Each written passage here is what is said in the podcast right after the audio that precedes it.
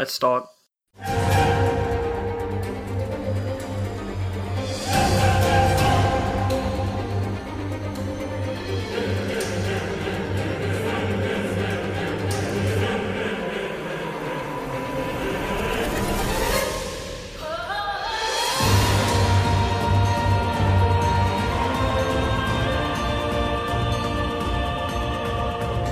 Welcome everyone to episode five of Soul Notes, the Solarian Clan podcast. Uh, this week we're going to be doing an interview with the developers behind the Where the Fuck Is Xur site.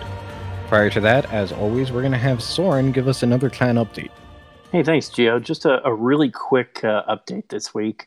Uh, we are several days into our Opulent membership drive, and it's been going very well already. Um, I want to let everyone know where the clan is, um, some milestones we just crossed, and what we're going to be doing over the next three weeks, uh, just at a high level, to recruit some new members into the community and into our clans. Um, first of all, our clan membership uh, is just shy of five hundred seventy-five members. That's uh, two hundred fifty or so P C members, two hundred twenty-five P S four members, and about one hundred ten Xbox members. Um, our actual Discord community, which includes a number of people who are not in our clans, we don't require uh, community members to be in our clans, uh, is just shy of the, the seven hundred user mark. So, you know, as you can see, there there's uh, a good chunk of people there in the community who are not in our clans. Um, which, you know, it's a they're a great it's a great place to find more people to play with, not just Solarian members, and also to talk with other communities and other players about what's going on out there. Um, some important milestones we just crossed. We just opened our second Xbox clan uh, as we crossed the one hundred member threshold for our first in-game cl- in-game clan. We had to create a new Solarian X clan, so that's going to be one of our big focal points for next week, uh, and for the rest of the membership drive, is to fill up that Xbox clan. We're also about to enter into our third P C clan for North American players.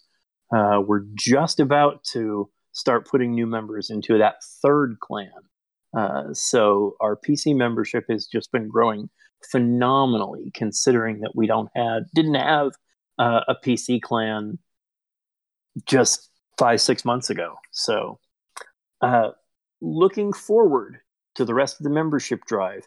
Things will really kick off in earnest when uh, the new season starts. We're going to be doing a huge push across social media into a lot of popular Facebook groups. We'll be posting on a lot of popular subreddits. We'll be doing a big push on the Bungie forums. Um, and of course, we'll talk about it in a little bit, but we'll be doing an ad on the homepage of where the fuck is xur dot com. Uh, we are really trying to make sure that the process for joining our community and joining our clan is buttoned down so that it's as easy as possible for people who are new to our community or new to Discord or new to Destiny uh, to join. Um, and we've got our admin team and our leadership team all set up and, and ready to go with that. Um, The last thing on this point is uh, a little bit about our website. We're going to be adding a new members orientation guide to it this week, so that it'll be ready to go uh, come the launch of uh, Season of Opulence. And, um, you know, it, it's been continually increasing. We talked about it a little bit at the beginning of last podcast, but we continue to surpass five hundred unique new visitors every day on average. Um, so uh, our website is doing phenomenal, and our search engine ranking is doing phenomenal. And even more importantly, when we talk to new members who join our community, they talk about the visibility that they've heard about Solarian out there in the community, whether it's on Reddit or on the Bungie forums or talking in some of the other discords like the the Destiny, the game uh, Discord, and some of the other big Destiny Discords. So our members are getting the word out there, which couldn't make me happier. One last thing that's coming up this week that's really big is Solarian has many, many groups for the first time ever doing day one raids and going for world first. We have at least two teams on every platform, either going for a world's first run at the raid or going for a day one completion. Most of those trying to go in blind. Uh, several of our platforms have three or four uh, teams trying to do world's first or day one runs. So that's going to be really exciting. Um, and I will be putting together uh, tomorrow and Monday a list of everyone who will be streaming and publishing that on the clan website so that anyone who wants to follow along or or watch those streams is able to do that as well. That's my update. Thanks for the uh, the plug there at the beginning, Gio. Appreciate it. So, Dorkthrone, Disliked, Soren, you guys are the developers behind Hello. Where the Fuck Is Xur? Some of them. Some yes. Of them. Uh, the... Dorkthrone, uh, why don't you go ahead and introduce yourself and what you do? Hello. Um, I am Dorkthrone. I started the site back in the Destiny one days, um, and it was a late night uh, idea that I had that turned into a quirky pet project of mine that stuck around um, and gone through a few different iterations over the years until it found its forever, forever home last year after I met the dudes that are on the call with us today. And I'm a, I'm a, I'm a weirdo and I'm a bit of a maniac and I like to stir things up on Reddit and on the website and I like to make jokes. And that's kind of, that's who I am. Yeah. And we kind of noticed with the, uh, we stand with Bungie. Sure, some people were not happy about that. Oh, that's funny. Really? Did someone actually got mad about that? I mean, I, I don't know. I tend to stay away from the saltier bits of Reddit, but oh. I'm sure there was somebody who, oh, uh, someone right. out there someone, saw someone, that and went, oh, oh, right. I like to think someone somewhere pulled that up and saw that and was like, nah, and then just went on with their day. No, someone pulled it up and said, I'm never coming to this fucking site again, and deleted the bookmark. That'd be pretty amazing. I mean, yeah, I mean, the whole thing was just trying to point out like how silly and, you know, overblown those things get, and like, there's really no sense to make a statement like we stand with Bungie, but you know, the the tone of some of those things feel that way. And really it was just a satirical comment. It wasn't meant to like piss anyone off. Well, it's the internet. And, and I don't know that not to steal the, the or, but, but you know, Where the Fuck Is Xur has historically been kind of a, a forum for me for riffing. And, you know, I used to bitch and moan about Bungie constantly in the D one days about my frustrations with like raids and trying to get different gear to drop, and you know, in a playful way. It wasn't ever like a place where I would get like angry, but I uh I have a background in printmaking and drawing, and I've always been interested in propaganda and printed matter, and you know, the the the, the existence of that website as a kind of a billboard, as a communication tool, was really always sort of the impetus of it for me. It was a place to to talk and communicate ideas, um, and also just where show people where the fuck Xur was, because in Destiny One it was really frustrating to find him. That's all, you know. But I I am someone. I have a creative background. I have an M F A in art. I'm a master of fine art, which doesn't really mean much anymore, but you know, I'm a creative person. I'm a maker of things. And, you know, Where the Fuck Is Xur has always been kind of a sandbox for me to just test random weird ideas. I, I'm an internet person. I've been on the web for a long time. I'm not a developer, per se. I'm not a programmer, that's for sure. But I've worked as a project manager and a digital producer in the advertising world for years at this point. And, you know, that's another part of the the, the equation for everything that kind of keeps me super into Where the Fuck Is Xur. It's, it's a lot of things at once. So that was a ramble, but I'll let the other guys talk now too. Sorry. Oh, hey, it's an interview for you guys. You guys do your thing. Um, but I do want to point out, if you created Where the Fuck Is Xur to, uh, as a billboard for you to speak your mind, Uh, the way I did it is I just conned the admin of a big clan into let me make a podcast. You know, yeah, we all have our own way. So, Disliked, why don't you go ahead and give us uh, your role? What do you do for Where the Fuck Is Xur? Yeah, for sure. Um, I came in, I must have been like November of last year, some somewhere around there, fall, uh, maybe a little bit closer to winter. Um, and I came in because I saw that a lot of the stuff on the site was done manually, a lot of editing H T M L files and stuff. Um, and immediately I already knew that, you know, okay, I can edit H T M L files, but also I know how to automate things like this with scripting. So I came in and said, hey, I can, you know, I know Bungie has an A P I. I can kind of, you know, see if we can exploit that and use it to pull, you know, information. Maybe not just like, maybe not just help helping update Xur's location, but like, you know, display some vendor information, you know, uh, helpful stuff that people would want to know. Um, that's where I came in. Yeah. I don't want to interrupt you too much, but real quick, because it's something we're probably going to say a lot tonight. Do you want to give the uh, listeners just a quick oh, yeah. overview of what an A P I is? A P I, yeah, yeah, for sure. Um, an A P I, I think technically it stands for Application Program Interface. I, correct me, I don't think that's right. It's is programming, it? But yeah. Programming, okay. Yeah. I don't know. Okay, yeah. Application Programming Interface. Uh, the deal is it's something that Bungie runs um, that any developer can access so long as they've set up their application correctly. It works through the internet, obviously. Um, it's kind of like, it's a little bit like browsing the web, uh, except with a script. And instead of getting back a web page, you get back data.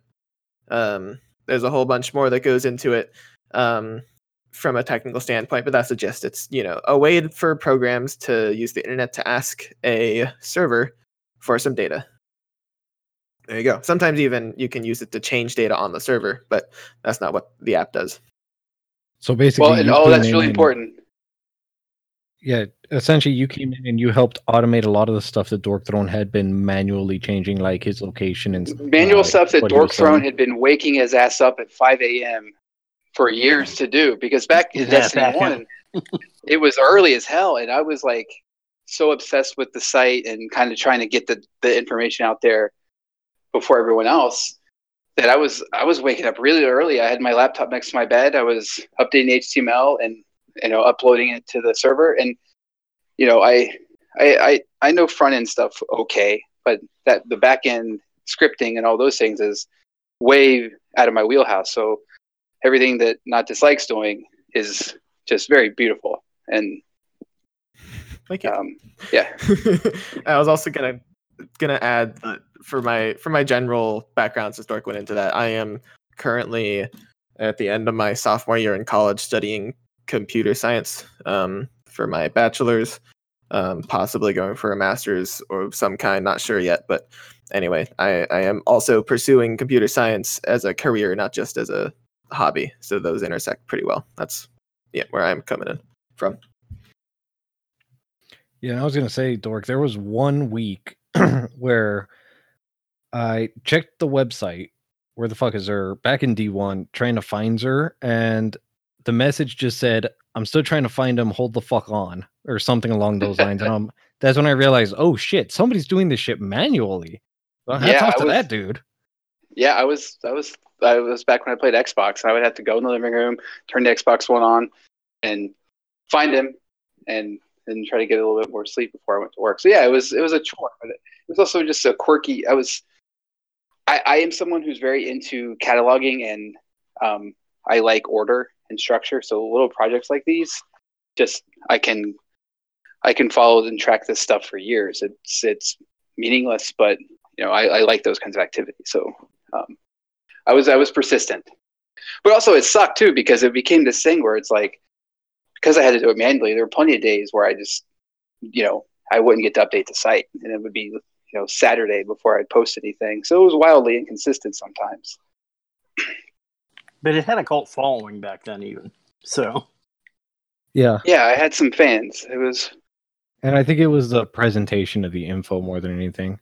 Uh, but before we move on to that, uh, Soren, why don't you give us your role with Where the Fuck Is Xur? Yeah, my role is guy who knows stuff.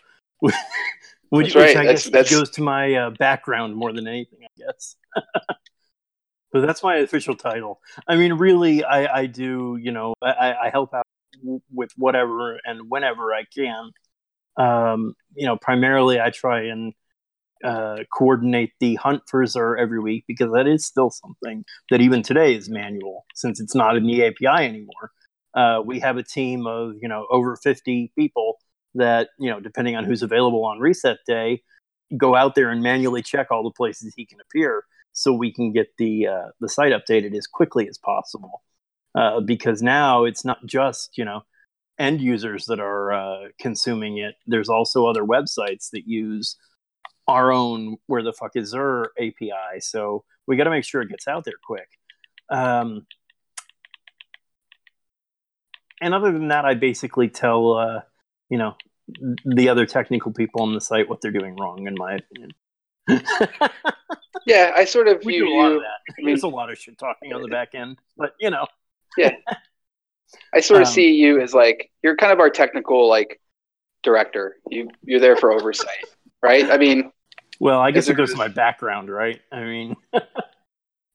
so, so I guess I, I'm the old man on the team, um, which is to say I have a bachelor's in computer engineering uh, from... many too many years ago, early nineties, let's say, and leave it at that.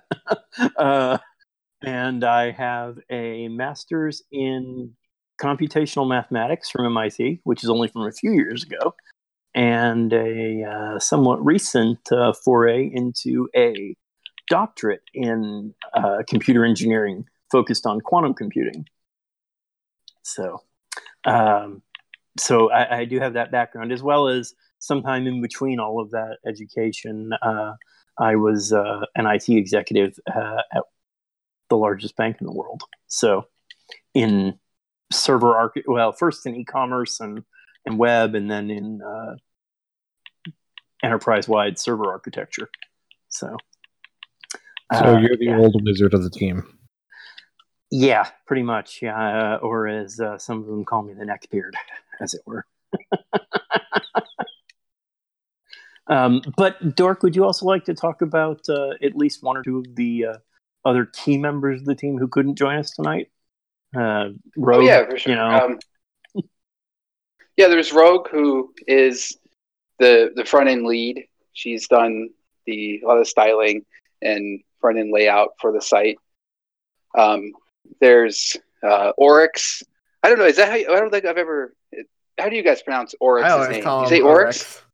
I, I, I don't. Works. Yeah, I I guess I go different, but I don't. We never asked. That's a good yeah, point. Okay. Well, I'm gonna I'm gonna go with Oryx. Oryx. That's how I say it in my head when I'm Makes reading sense, it, yeah. and I'm sure it's wrong, but but he's a he's a he's a a, a a British bloke who I think the world of. He seems he's just a very uh seems like a very kind and gentle guy who um it kind of pokes his head in and out with just like some technical um, uh, insight or oversight.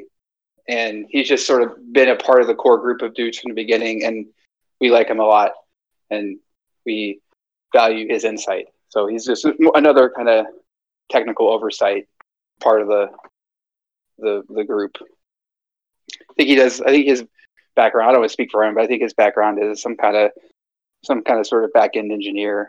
Right. Yeah, he's the system administrator. Yeah. Okay, here we go. Yeah, he and I talk system administration all the time. Yeah. Um, and I think that's pretty much it for the active group, right? Do, yeah. yeah.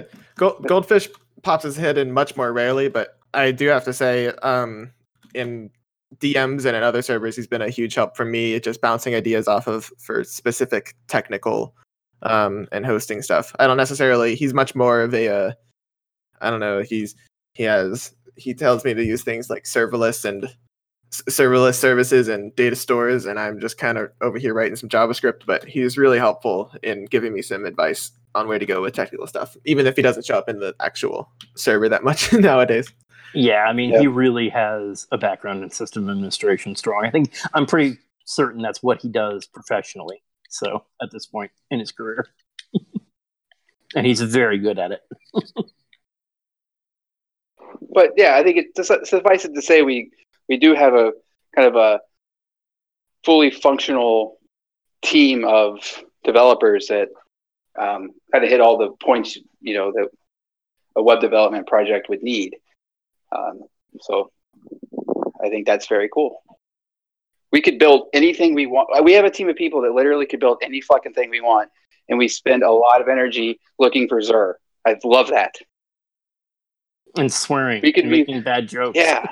I mean, the, the, the, the brain power that is in the group for Where the Fuck Is Xur is off the charts.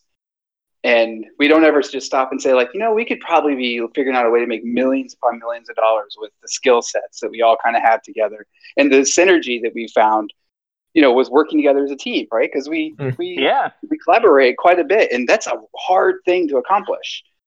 And I love it that we, we put all that towards this very fun, quirky passion project. Um, right. So Soren mentioned the swearing a lot. Why don't you go ahead and tell us why you decided to go with the absolute foul-mouthed presentation you did for the website? Uh, you know, this has come up quite a few times, and I don't really think it's that complicated. It's when I when I made the site, I was playing the game, and I was like, "Where the fuck is Xur?" I was like, "Oh, I'm going to make a site called where the fuck is xur dot com and put him on the site." And if you know that that that all, ha- I think it. I think between me saying "Where the fuck is Xur" and buying the domain name, the site was launched in like fifteen minutes. Like it all happened very quickly. Um, and uh, you know, from there, I think it was just a shtick that I sort of went with. You know, I I think having worked in advertising and in kind of very corporate controlled environments, from a creative standpoint, there's something very liberating about just letting your guard down and being uh, a little vulgar from time to time in a public-facing forum like that.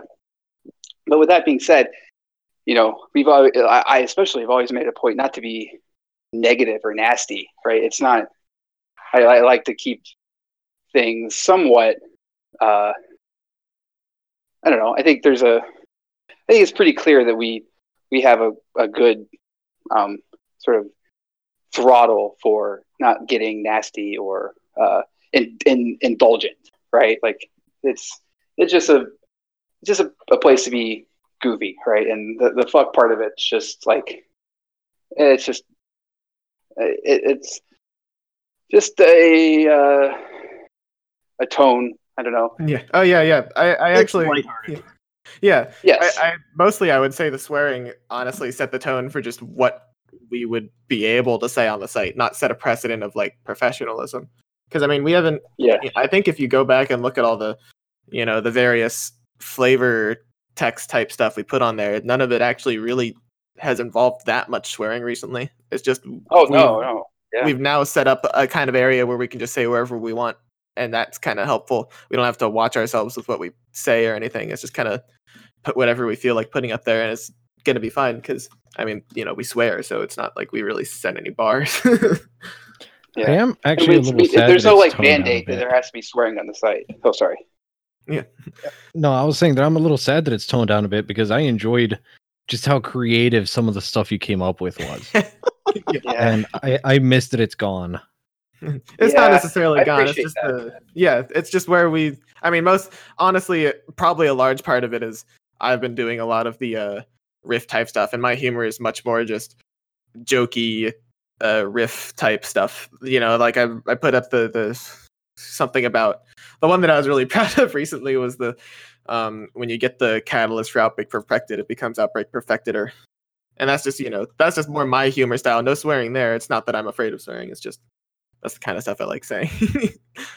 Yeah, no, and th- that's fair. And I, I think like part of it too is it, it, it's it's exhausting trying to be funny once a week and like have it land right. And I don't know, the, I, I did from time to time just get kind of uh, just bored of always trying to be the funny guy. I like making jokes, but over time I felt like I was just milking it a little too much. But now that we have the we have the ability to update the front end from the Discord server, which allows me to feel a little more freedom to just riff and bring back some of the old, like, all right, fuck it, I'm going to say, we stand with Bungie today, right? Like, there'll probably be some more of that coming down down the road. You could all say it kind of allowed to, like, you know, when, when you when you come up with a riff like that, the amount of time it takes to, like, pull up the code and edit it in, you have a lot of time to reconsider. Yeah, like, too. But with the Discord, it's just like, I'm going to say this, and then you put in the thing, and it says that, and you're like, cool. And you go about your day. Yeah. Hey, Soren. Mm-hmm. Are you currently playing Destiny? How could you tell? There's a little because I can hear your controller clacking away. Can you hear? Can you hear my keyboard? Is that bad? My uh, no. Your keyboard I can't hear, but his uh, okay. I'm hearing his trigger like right in the microphone. I just wanted to double check because my mic is literally half a foot away from my keyboard. No, like fifty percent of the time I spend editing. And my controller is far further away. Yeah, fifty percent of the time I spend editing episodes is spent cutting out all of your clacking. Did you watch my live stream? It's mostly removing your clacking. No, I didn't, but I should. Yeah, it's just cutting out huge swaths of your audio. Oof. All right, so Dislike, can you give us some some technical info on the back end of Where the Fuck Is Xur? Because you mentioned that you've done some of the automation type stuff. Uh, don't go too in depth into it, but give some of our technical savvy people right. something interesting. Right, right. Um, I'll throw around a whole bunch of words all at once. It's written in JavaScript using an Express server, um, using the, I believe it's Handlebars templating language. Um, And I also have a Discord library. It's just Discord dot J S so that we can interact with the site from the Discord.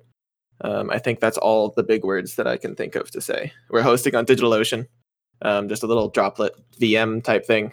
Um, Cloudflare as like a as like a analytics, but also in case we ever get DDoS, they'll help us kind of tool.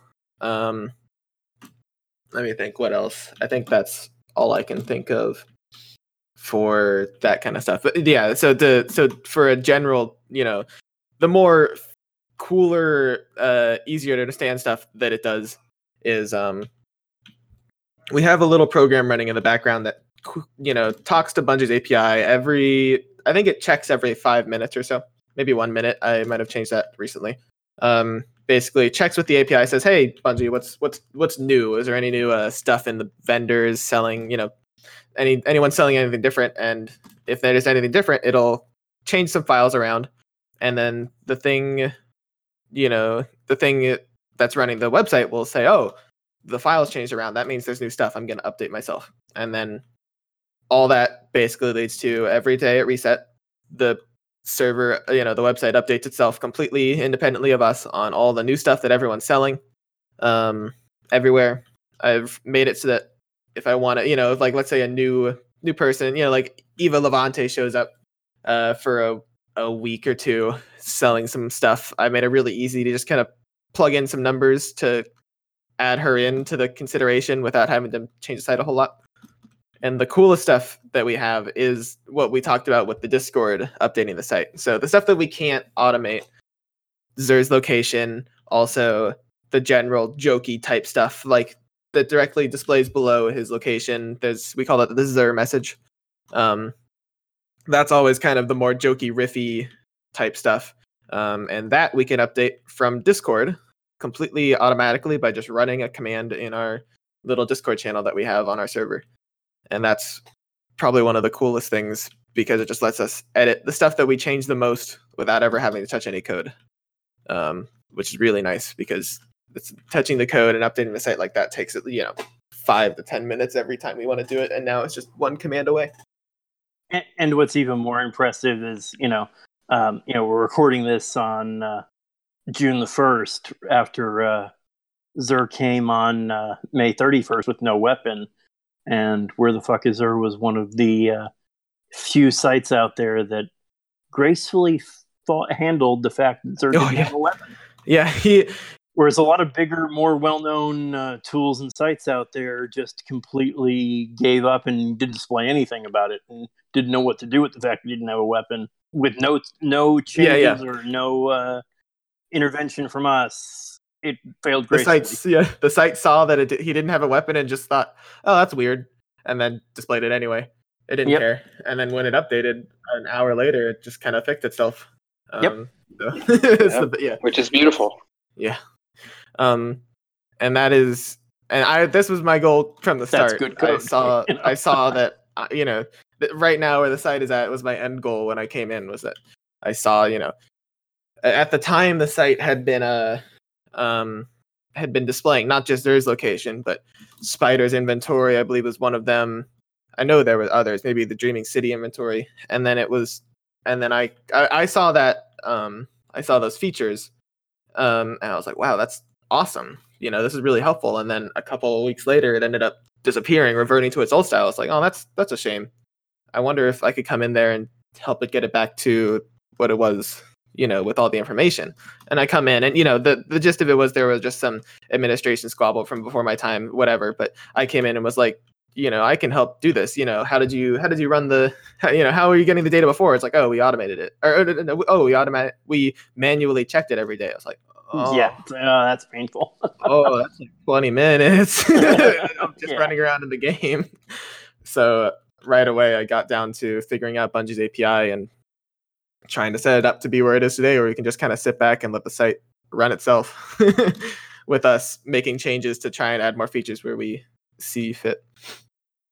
Yeah, and I, I just want to add that, you know, the Discord integration to me is just trippy, right? I feel like that's something out of a sci-fi like book from the future where people are updating websites from their phones. But I, it just the, the technical part of that to me just feels like magic. You know, I know these guys don't think it's that complicated because, you know, they understand the code that makes it happen. But from my less technical point of view, entering that command in our Discord channel and watching the front end of the website update immediately is black magic to me. It's beautiful. And it's very fascinating, you know, just from a community kind of driven project that we have that ability. It's something that I think is very cool. And when I explain it to people, they're like, oh, say what?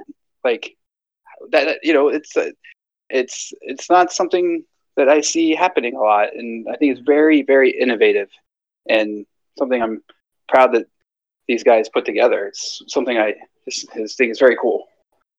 The the one feature that I realized I didn't go over, and this is not something that is used a ton right now, but it is there. Um, since we are one of the few people who actively hunt down Xur every every week, um, I know there are a couple other apps that do their own hunt style. We're not that many. So we've had the thought, oh, you know, this information is pretty valuable and people want it. We can, Bungie doesn't have it in their A P I. We can have our own A P I so developers can ask us for that data and not have to worry about Bungie not showing it. You know, we do it really quickly every week. You know, we normally have his location within a minute or two because of how many people we have checking every planet. Um, fifty-three seconds yesterday. Yeah, yeah.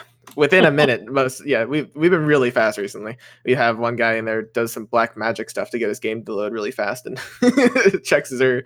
Um, anyway, the uh, the this is also cool. It hasn't happened yet, but I do know that the developer of the um, Destiny the Game subreddit's bot is in there, um, and he's been meaning to. I, I I think he's had some other features going for a while now that he's working on, but right now the Destiny the I don't even know what the Destiny the Game bot uses to um get Xur's location, but it is not fast, and he, he, he's not a bot. It, it that's it's actually not a bot. His account. Oh yeah, there you go. Yeah, that's so, actually yeah. his username. yeah. I didn't even know that. There yeah. You go. Um. Well, then he mentioned that he was going to use our A P I whenever he found the time to automatically push Xur's location every week, and that's something pretty cool if that ever ends up happening. Yeah. Right now, the way they they do it is the way they've always done it. Uh, in the Xur mega thread, whoever post his location first. If enough people upvote it, mm-hmm. yeah. that's where they get it from. So mm-hmm. it just takes longer because, you know, on, on on our end, not just anyone can say this is where Xur is. There is a, a small group that, you know, we have some control over. So it's not just anyone in the public. It's a trusted source for us. You know, we don't have to worry about upvotes or verification or, or that sort of thing. So. Mm-hmm. Yeah, exactly. Well, we've gone over quite a bit of technical stuff and Disliked. You gave us a little history into getting involved. uh, you never actually told us how you got how you actually got involved. You said that you stepped in and did some changes, but like, how did you actually get in contact with Dorkthrone? Oh, well, at the time, I it was because I had been following the site um, for a little bit once I found it. I, I found it relatively quickly after getting into Destiny, and then um, it had all these features, you know, with information that I really wanted to know as a player, and then they were taken away. Um, and I was thought that was weird, and on the website there was a Discord link. And so I just followed the link and into this, you know, really minimal Discord channel um, that had been recently made. And I just saw the guy with the green name and D M'd him saying, hey, I, I know programming. Can I help? And at that point, it was just, you know, hey, sure. there's no there's no big, uh, big story there. I just I saw that there was a thing that I wanted to help out with the site, get it back to have the data that I wanted. And I knew people wanted in general. So I hopped in there and asked Dork, the guy in the green name, you know, what can I do to help? And then just got right right down to writing a little script that could get all that data. Sweet. Seems simple. What about you, Soren? How did you get involved with Dork? So it was actually um, right around the same time Not Disliked did. I don't remember. I mean, there might have been a week difference between when we joined uh, the project, but I don't remember who was first. Um, that was back when uh, Dork was still, you know, regularly running afoul of uh, Reddit's self-promotion uh, rules and posting about the website all, all the time uh, on his own. Uh, and, and I saw that, you know, and, and this is back in, oh, uh, October uh, of last year, twenty eighteen, uh, that, uh, you know, I... I I saw the post on Reddit, and of course I remembered the site from back in D one because, I mean, really, who amongst us has not gone to Google and typed, where the fuck is Xur? when being frustrated with not being able to find him in the tower back in the D one days. So, you know, obviously I had seen it before and was a fan of the minimalist style. Um, and Dork had posted that, you know, if anybody wanted to help, that he was certainly looking for, uh, you know, people that w- would contribute and looking to make it more of a community project. Uh, so I just reached out to him via, via D M on, on Discord because he hadn't yet put the Discord server together yet uh, that we use today at the time. So it was just a, yep. a D M conversation we had back and forth uh, that first week in October. So, um, and I just gave him my background and said, look, this is what I do. You know, I've done... Uh, algorithm design for Destiny Tracker. I know the A P I. And, you know, I have time on my hands. Uh, so I said, you know, if if you want my help, it's yours. if you've got enough people already, you know, that's good too. But, uh, you yeah. know, I love the site and how can I help? and then, of course, later on, I realized that, oh, I could exploit this relationship and, you know, quintuple the size of my clan. So everybody, get, everybody gets their back scratched. That's how you know it's good business. So Dorkthrone. Well, it grew to very. I mean, those you know these two guys coming together, and then Rogue was a similar conversation. She was like, "Hey, I'm happy to pitch in," um, and even Goldfish was a similar thing where he mentioned he had some ideas. I think about hosting. He, he was in, he was incredibly helpful from a hosting standpoint early on. He set us up with the yeah. the Cloudflare and the the place that I ran the original very bad server uh, script that was going on at the time. Um, yeah, yeah, well, was, I, like, yeah. I think Dork was talking about using WordPress in my conversation, so we had to we had to steer away from that, you know, as quickly as possible. yeah, well, that was that was kind of my first experience with like. Trying to think about how to launch a new thing from a technical standpoint. Um, so, you know, it was great to have the technical oversight because, you know, I've worked on lots of websites, but they've all just sort of existed. You know, they've been already put together, but launching a new thing from the ground up was new territory for me. Right. So Dorkthrone, how did you get involved with Dorkthrone? And where the fuck is it? yeah, same.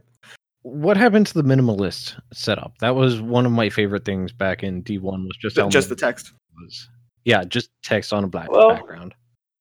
I think, you know, part of that comes from I, I, I, I have a minimalist sensibility. You know, I am a a visual artist um, historically, and I'm also someone who works in advertising. So I think I think I see the world in banner ads sometimes, and um, it worked then. But as the project started growing into a community uh, project with m- much more information, you know, once we started folding in different vendors and just different um, different approaches, you know, the minimalist idea, it, it, it's it's still there. We still are very much into, you know, we, we have a kind of aesthetic and almost like a style, an unspoken kind of style guide that we adhere to where, you know, we want to keep things as, you know, ad-free one, no noise, no kind of ads or um, outside interference to interfere with the experience of the site. Well, and, aside from all you know, those uh, Solarian dollars that were in aside from the Solarian. Exactly. But, you know, the idea, too, is just to keep everything, you know, less than a click away so that the information's right at your fingertips. It's a the resource for, you know, when you're playing a game. So it's not, we're not, we're not looking to generate clicks and burying things under four different layers of navigation. Everything's right there and intuitive to find. So that's something we talk a lot about in with every decision we make with the site. So it's there. It's just evolved, I think. Yeah. I, I think the anecdote that I would say to that regard is, um, how do you display in a truly minimalist style the inventory data and cost of, I think, twenty different vendors who all sell at least five items at once? It kind of it, it becomes incompatible at a certain point. So what we did was, when we got around to redesigning it, we said, okay, we can't keep it as minimal, but we're going to try and evoke minimalism in everything that we, you know, every way we can in terms of the the experience the user has using it and the the visuals being really flat and as clean as possible. Um, and then and, also, and Rogue did a lot there. Uh, you know, we don't have a ton of images on our website, but you know, I mean, really, it's it's the map of where Xur is and the logo, and that's really it on on the site. Everything else is done in text and and in in the browser, so that helps a lot. And we also wanted to make sure that no matter what, Xur's location was the, the top thing. You know, it's you don't have to do anything to find Xur's location. You open up on a web browser, on the desktop or on mobile with their tiny screens. It's always right there, first thing you see. You know, if yeah. you don't want the other data, you don't have to see it. You you get what you came for. what what's what the majority of people come for, the location right yeah. there at the top. Yeah, yeah. Xur's location is very sacred. Pretty much any time we're talking about anything, it's like, nope, Xur's at the top. You can't. That never moves. You can't bury it. It's the name. Yeah. And, and, you know, this is slightly related, but it hasn't happened lately. But, um, you know, there was a period there where at least once a week somebody would contact me like, hey, dude, I work in marketing. I could get some ads on the sites for you real quick and cheap. Let me know. Hit me up. And, you know, you know, people are always asking, well, I showed a guy that actually this last week I showed this site. He's like, you ever thought about putting ads on the site? Jesus, why not? um, so, you know. We've we've really straight, stayed true to our you know our conviction on that one, and um, it's it's a pure website. I love it. It's clean. It's just. I, I do have to throw a shout out here. So, uh, Gio, if you really miss these, you know, where the fuck is Xur of Destiny one? Uh, there's another site that we we share some love with called Xurlock dot t k, um, and it really just is. Plain text, plain black text on a white background. Xur is located here, and that's it.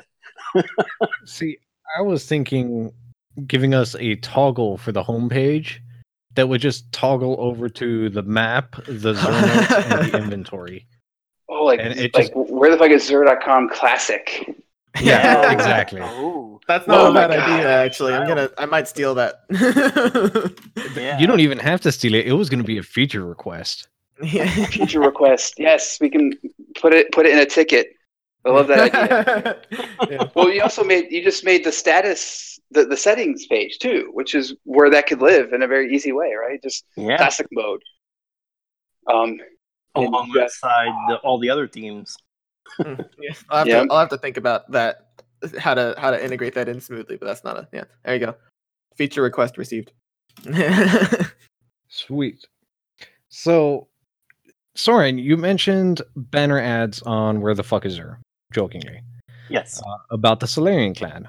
So how did Solarian clan come to become associated with Where the Fuck Is Xur?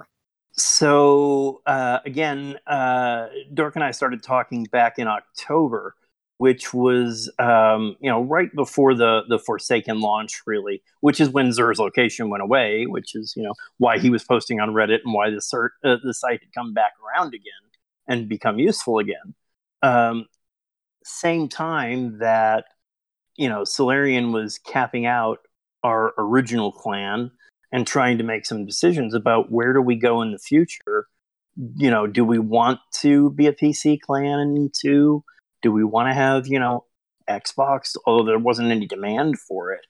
Um, you know, and around the same time, one of the things that, you know, we'd all talked about on, on the Xur side of things was getting, you know, the Discord out there and getting it on the website itself and linked. And, and when we posted on Reddit, more than we should have, uh, that we should mention the Discord and, you know, just invite people to join.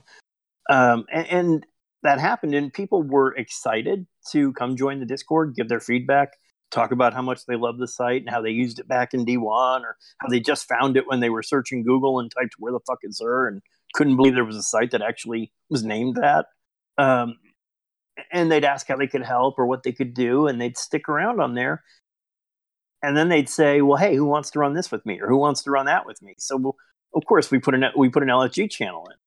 But because Where the Fuck Is Xur is, you know, aggressively cross-platform, you know, Xur is in the same place regardless of what you play on. Um, it always had to be, well, you know, are you on P C? I'm on PlayStation. You're on Xbox. It's like, well, okay. Um... And we talked about, well, do we want to start uh, a, a Where the Fuck Is Xur clan? And I said, you know, I, I, I would be, uh, my opinion on it was I would be completely behind doing that. You know, I, I would love to see it happen and be successful, but I'm not going to join because I have a clan that I've been in since, you know, the day clans went live in D one. And I said, and we're full. I said, but if you don't want to run a clan on top of running the website, we'll be your official clan if you want. Uh, and Rogue, of course, you know, our graphic designer and, and uh, uh, you know, the only one of us that, you know, has any design sensibility. And no, I'm kidding. But, uh, you know, said had her own clan uh, that was all Xbox, uh, Art of Mayhem. Uh, so what we said was, well, since we're redesigning the Xur website and we had just redesigned Solarian dot net, we said, let's just mix these two things together and we'll be the clan, uh, for Xur. I said, but you know, at, at that, that was the point where I went to the original core clan admin team and said, look, you know, everybody on board with this, we're, we're going to grow. We'll put a link on, on the Xur website and we'll endorse them on our website and, and with our players. Um, and, and, you know, they'll refer L F G people to our Discord and to our site. Um, I said, but if we're going to do this, you know, we're going to do it right. Because first of all, with Forsaken launching, if we're going to say, you know, here's an ad on where the fuck is Xur dot com that gets, you know, a tremendous amount of traffic every Friday, Saturday, Sunday, Monday. Um, we're not going to want to say, "Oh, sorry, you play on P C. We're only an we're only a PlayStation clan, or you play on Xbox. Oh, we're only a PlayStation and P C clan." So we said, you know, we have to go cross-platform, um, and from there, I don't. That that sort of formed the basis, the foundation of our first membership drive. It was an ad on uh, Where the Fuck Is Xur during the uh, the, uh, the season right after Forsaken. So I guess that would have been season of the I don't even remember what that first Black Armory? Was. Black Armory. Yeah, it was Black Armory. You're right. That was our first official membership drive. I don't think we were quite prepared for how many people that would bring in and, and what would be entailed in, in, in that. Um, but that was back in, in January. Um, you know, I asked Not Disliked who was looking for uh, a clan to join on P C. You know, it's like w- we have an old clan that we merged with years ago, uh, P C players, but it doesn't have activity in it. Would you like to admin this clan for us and, and help me out here? Um, and same thing with Rogue and the Xbox clan. It's like, you know, I, I don't play on P C. Uh, I don't play on Xbox. I can't really interact with those those people. Come join our admin team over here at the clan, and and you know, and we'll we'll kind of do these things with a lot of the same teams, but with you know, but but separately for the most part. Um, and it's just been a great relationship. I mean, so what we do now is we're on the uh, the friends of Where the Fuck Is Xur page, uh, except for during our membership drives, which are the first three weeks of each season. Uh, we were doing an ad on the homepage. Um, and that for every season until recently was where we got more than fifty percent of our new members from. They would come through Where the Fuck Is Xur. It's only been this past season, uh, in um, Season of the Drifter, where um, you know Where the Fuck Is Xur dot com got redesigned, um, and where Solarian was like got moved to a back page that just because of some design decisions, nothing on that page gets much traffic. Um, we, we kind of realized how self-sustaining we had become. And as I, I talked to, you know, very briefly last week or last podcast about, uh, I really think that the fact that Solarian and our website has become so self-sustaining is just because of the ongoing support from from Where the Fuck Is Xur dot com. So now, you know, it, it's one of those things. If someone joins the Xur Discord and they go to the L F G channel, it sends them to the Solarian Discord. And we, uh, you know, uh, at the Solarian Discord, whenever somebody asks where Xur is, we put in the link to Where the Fuck Is Xur dot com so that it can, you know, auto-expand into the metadata. Um, and of course, coming soon, we're just going to integrate the Where the Fuck Is Xur A P I into our bot Solaria. So it's sort of a, a, a mutually beneficial relationship, although honestly, I feel like uh, I get a lot more out of it than uh, than, than Where the Fuck Is Xur does. So, um, but it seems to work out well. I and I'd like to give a shout out just real quick to the Where the Fuck Is Xur Discord, because it's a, it's it's a weird place and I love it. And oh, yeah. I, I like that it's kind of maintaining its autonomy is the development Discord that brings in a lot of people, and they kind of st- seems like they kind of pop in and look around. They're like, "What the fuck is this place?" Um, and peace out. But we have some dedicated people who like to stick around and engage in our quirky channels and conversations. And um, it's a we have a food roll which doesn't get nearly as much love as it should. Um, I need literally, to give you people food that emojis I've been making. Actually, now yeah. that you mention that, I have a bunch of food emojis that, that I'll put on. So, yeah, good. Oh, God. No more celery wave. No more veggie wave. Anyway. So, yeah, there's a lot of overlap there, really, in the teams. I mean, Dork is uh, not a clan admin, but he is a mem- he's a, an official member of our leadership. So, you know, again, we, we, we always appreciate the input from uh, everyone over at Where the Fuck Is Xur.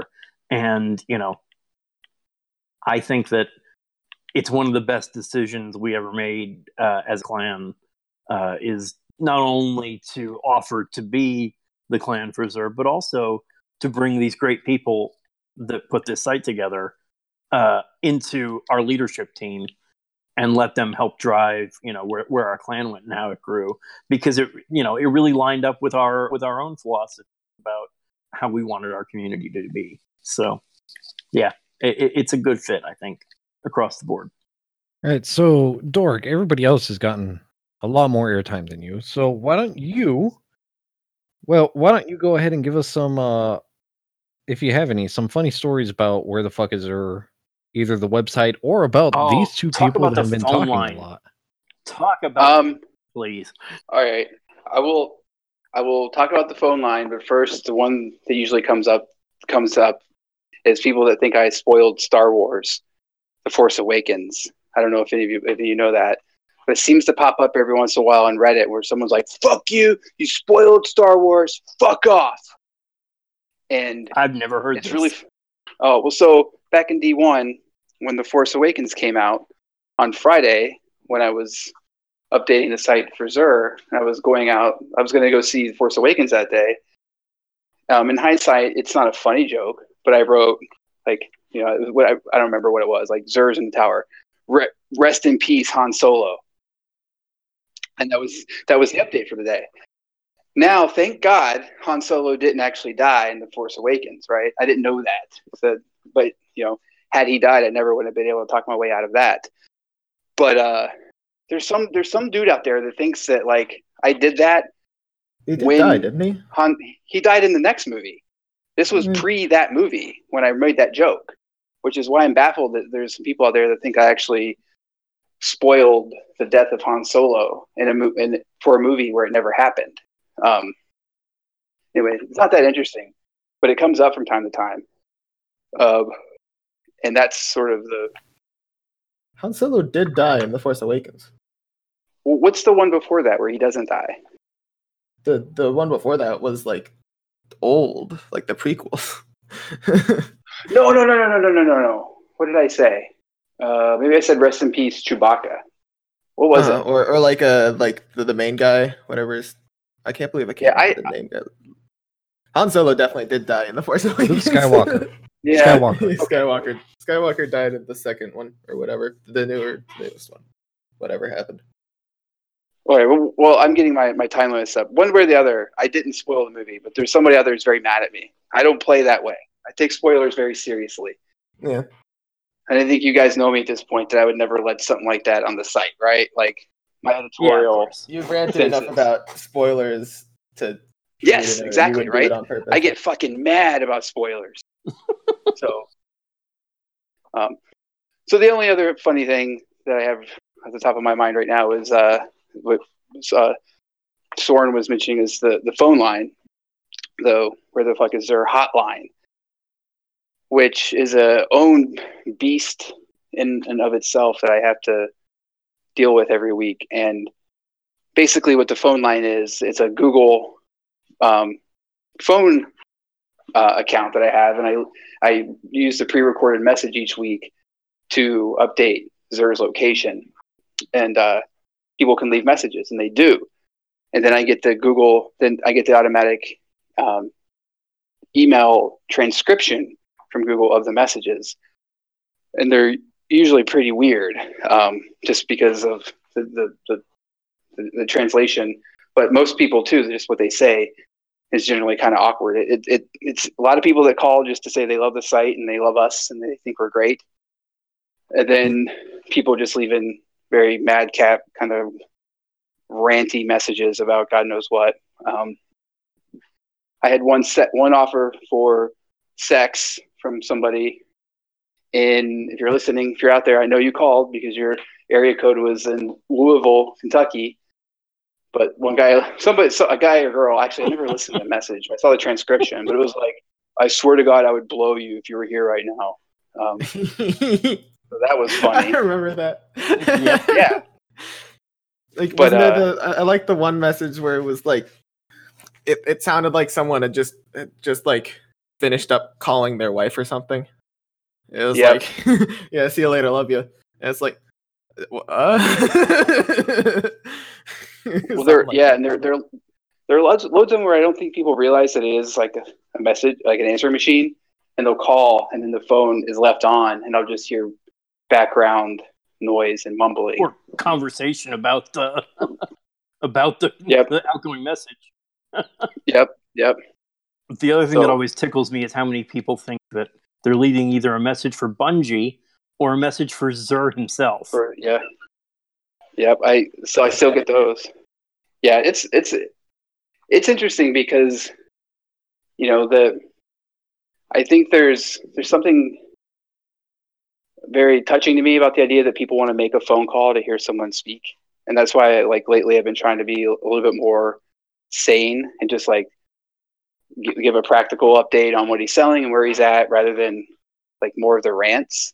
And as I've done that, way more people are calling. When it's just me just saying stupid stuff, you know, people aren't listening. I don't think is is interested. So I don't know. I'm over intellectualizing it or over conceptualizing it, but you know, the the phone message as a tool is another kind of um, thing that I want to investigate a little bit more. I think we can build on it and turn it into something else down the road. We just got to figure out how. And where can people find people love it. The phone number? It's right on the, the homepage of the site. You just got to scroll down a little bit. Um, so in other words, letters. To call the phone line to find the location, you have to, you know, go to the website where you can see the location. Uh, but of course, you can save it in your phone then, which I got to be honest, my daughter calls every week just to get out when answers. Nice. So. I was about to say, you should put the phone number directly below the map. That way you have to look at the map oh. to get the phone number. Yeah, to there find is a out space there. That's not a bad idea. Jeez, why aren't I on the dev team? Look at all the good ideas I'm giving you guys. It's also, it was also kind of though, like, we had a big thing earlier. The original version of our site was, um, had much more mixed, like, there was content and then there was, like, jokey stuff right in between. And we kind of did a big, big, I don't know if you, I don't know if it's tech, we've actually ever versioned it, but we kind of did a big two point oh update where we reorganized the homepage mm, yeah. a lot. And uh, and in the process, we took basically everything that isn't directly helpful. I know the maps are like a little bit on the edge of like helpful and jokey. I, I don't know. It's it's more. A I little? Think it's, yeah. Some of them. Yeah, I mean, they kind of help M S sometimes. Paint. Oh no, no. They're helpful, but they're yeah. right on that edge. Yeah, yeah. It's both. It, it's it's a little bit helpful at least. Absolutely. Um, no, absolutely. Yeah. So it's like, but the the, po- the whole purpose of the redesign was to kind of put the data at the top, keep the non-data stuff at the bottom, and that way, you know, it's you don't have to scroll too far ever to find what you, you know, need fast. And then if you ever feel like, you know, poking around the site, then you can kind of uncover some wacky, funny, or interesting stuff. That was the intention, and why it's it's lower, like you know, it's it's more of the. Here's an interesting, funny thing that we do that's a little bit jokey than the, you know, because I guess the point being it's faster to open up a website than dial a number. Well, unless know? It's saved in your phone, you know. Uh, yeah. And also the website gives you stuff like uh, the actual inventory right there with the perks, et cetera, his location. So does the phone most weeks. Yeah, but you, yeah, but the yeah, but the listening versus the reading. Yeah, but it's like calling movie phone back in the that's before your time. Never exactly. That's very it's, that's it's, very yeah, before that's, my time. You just dated yourself there a bit, Soren. Yeah. So do you guys want to uh, give us a little bit of information of what is coming in the future of Where the Fuck Is Xur, and then we'll go ahead and move on to our next topic?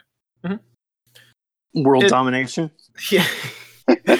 From a from a technical standpoint, it's hard to tell. There's like a checklist that I have, but it's all non. It, it's I've pretty much been coasting a little bit off of the site, just doing everything for us. Um, the and of course, be you know being in college, having to worry about you know the ups and downs of you know how much effort I have to spend on that. Um, I have plans of. Um, I guess the big thing is a Discord bot. I, obviously, this won't uh, matter to the clan much because we've got our own little Solaria bot. But I'm, I'm working on a Discord bot that people can add to their servers to basically, it'll send a message in a channel that you tell it um, of where Xur is located as soon as we find him. Um, also, people can just generally run the command to see where he is. Um, so that's one thing. Also, um, an actual page documenting how to use the A P I that we publish for his location um, for whenever we find him. That way people know that it's there and how to use it.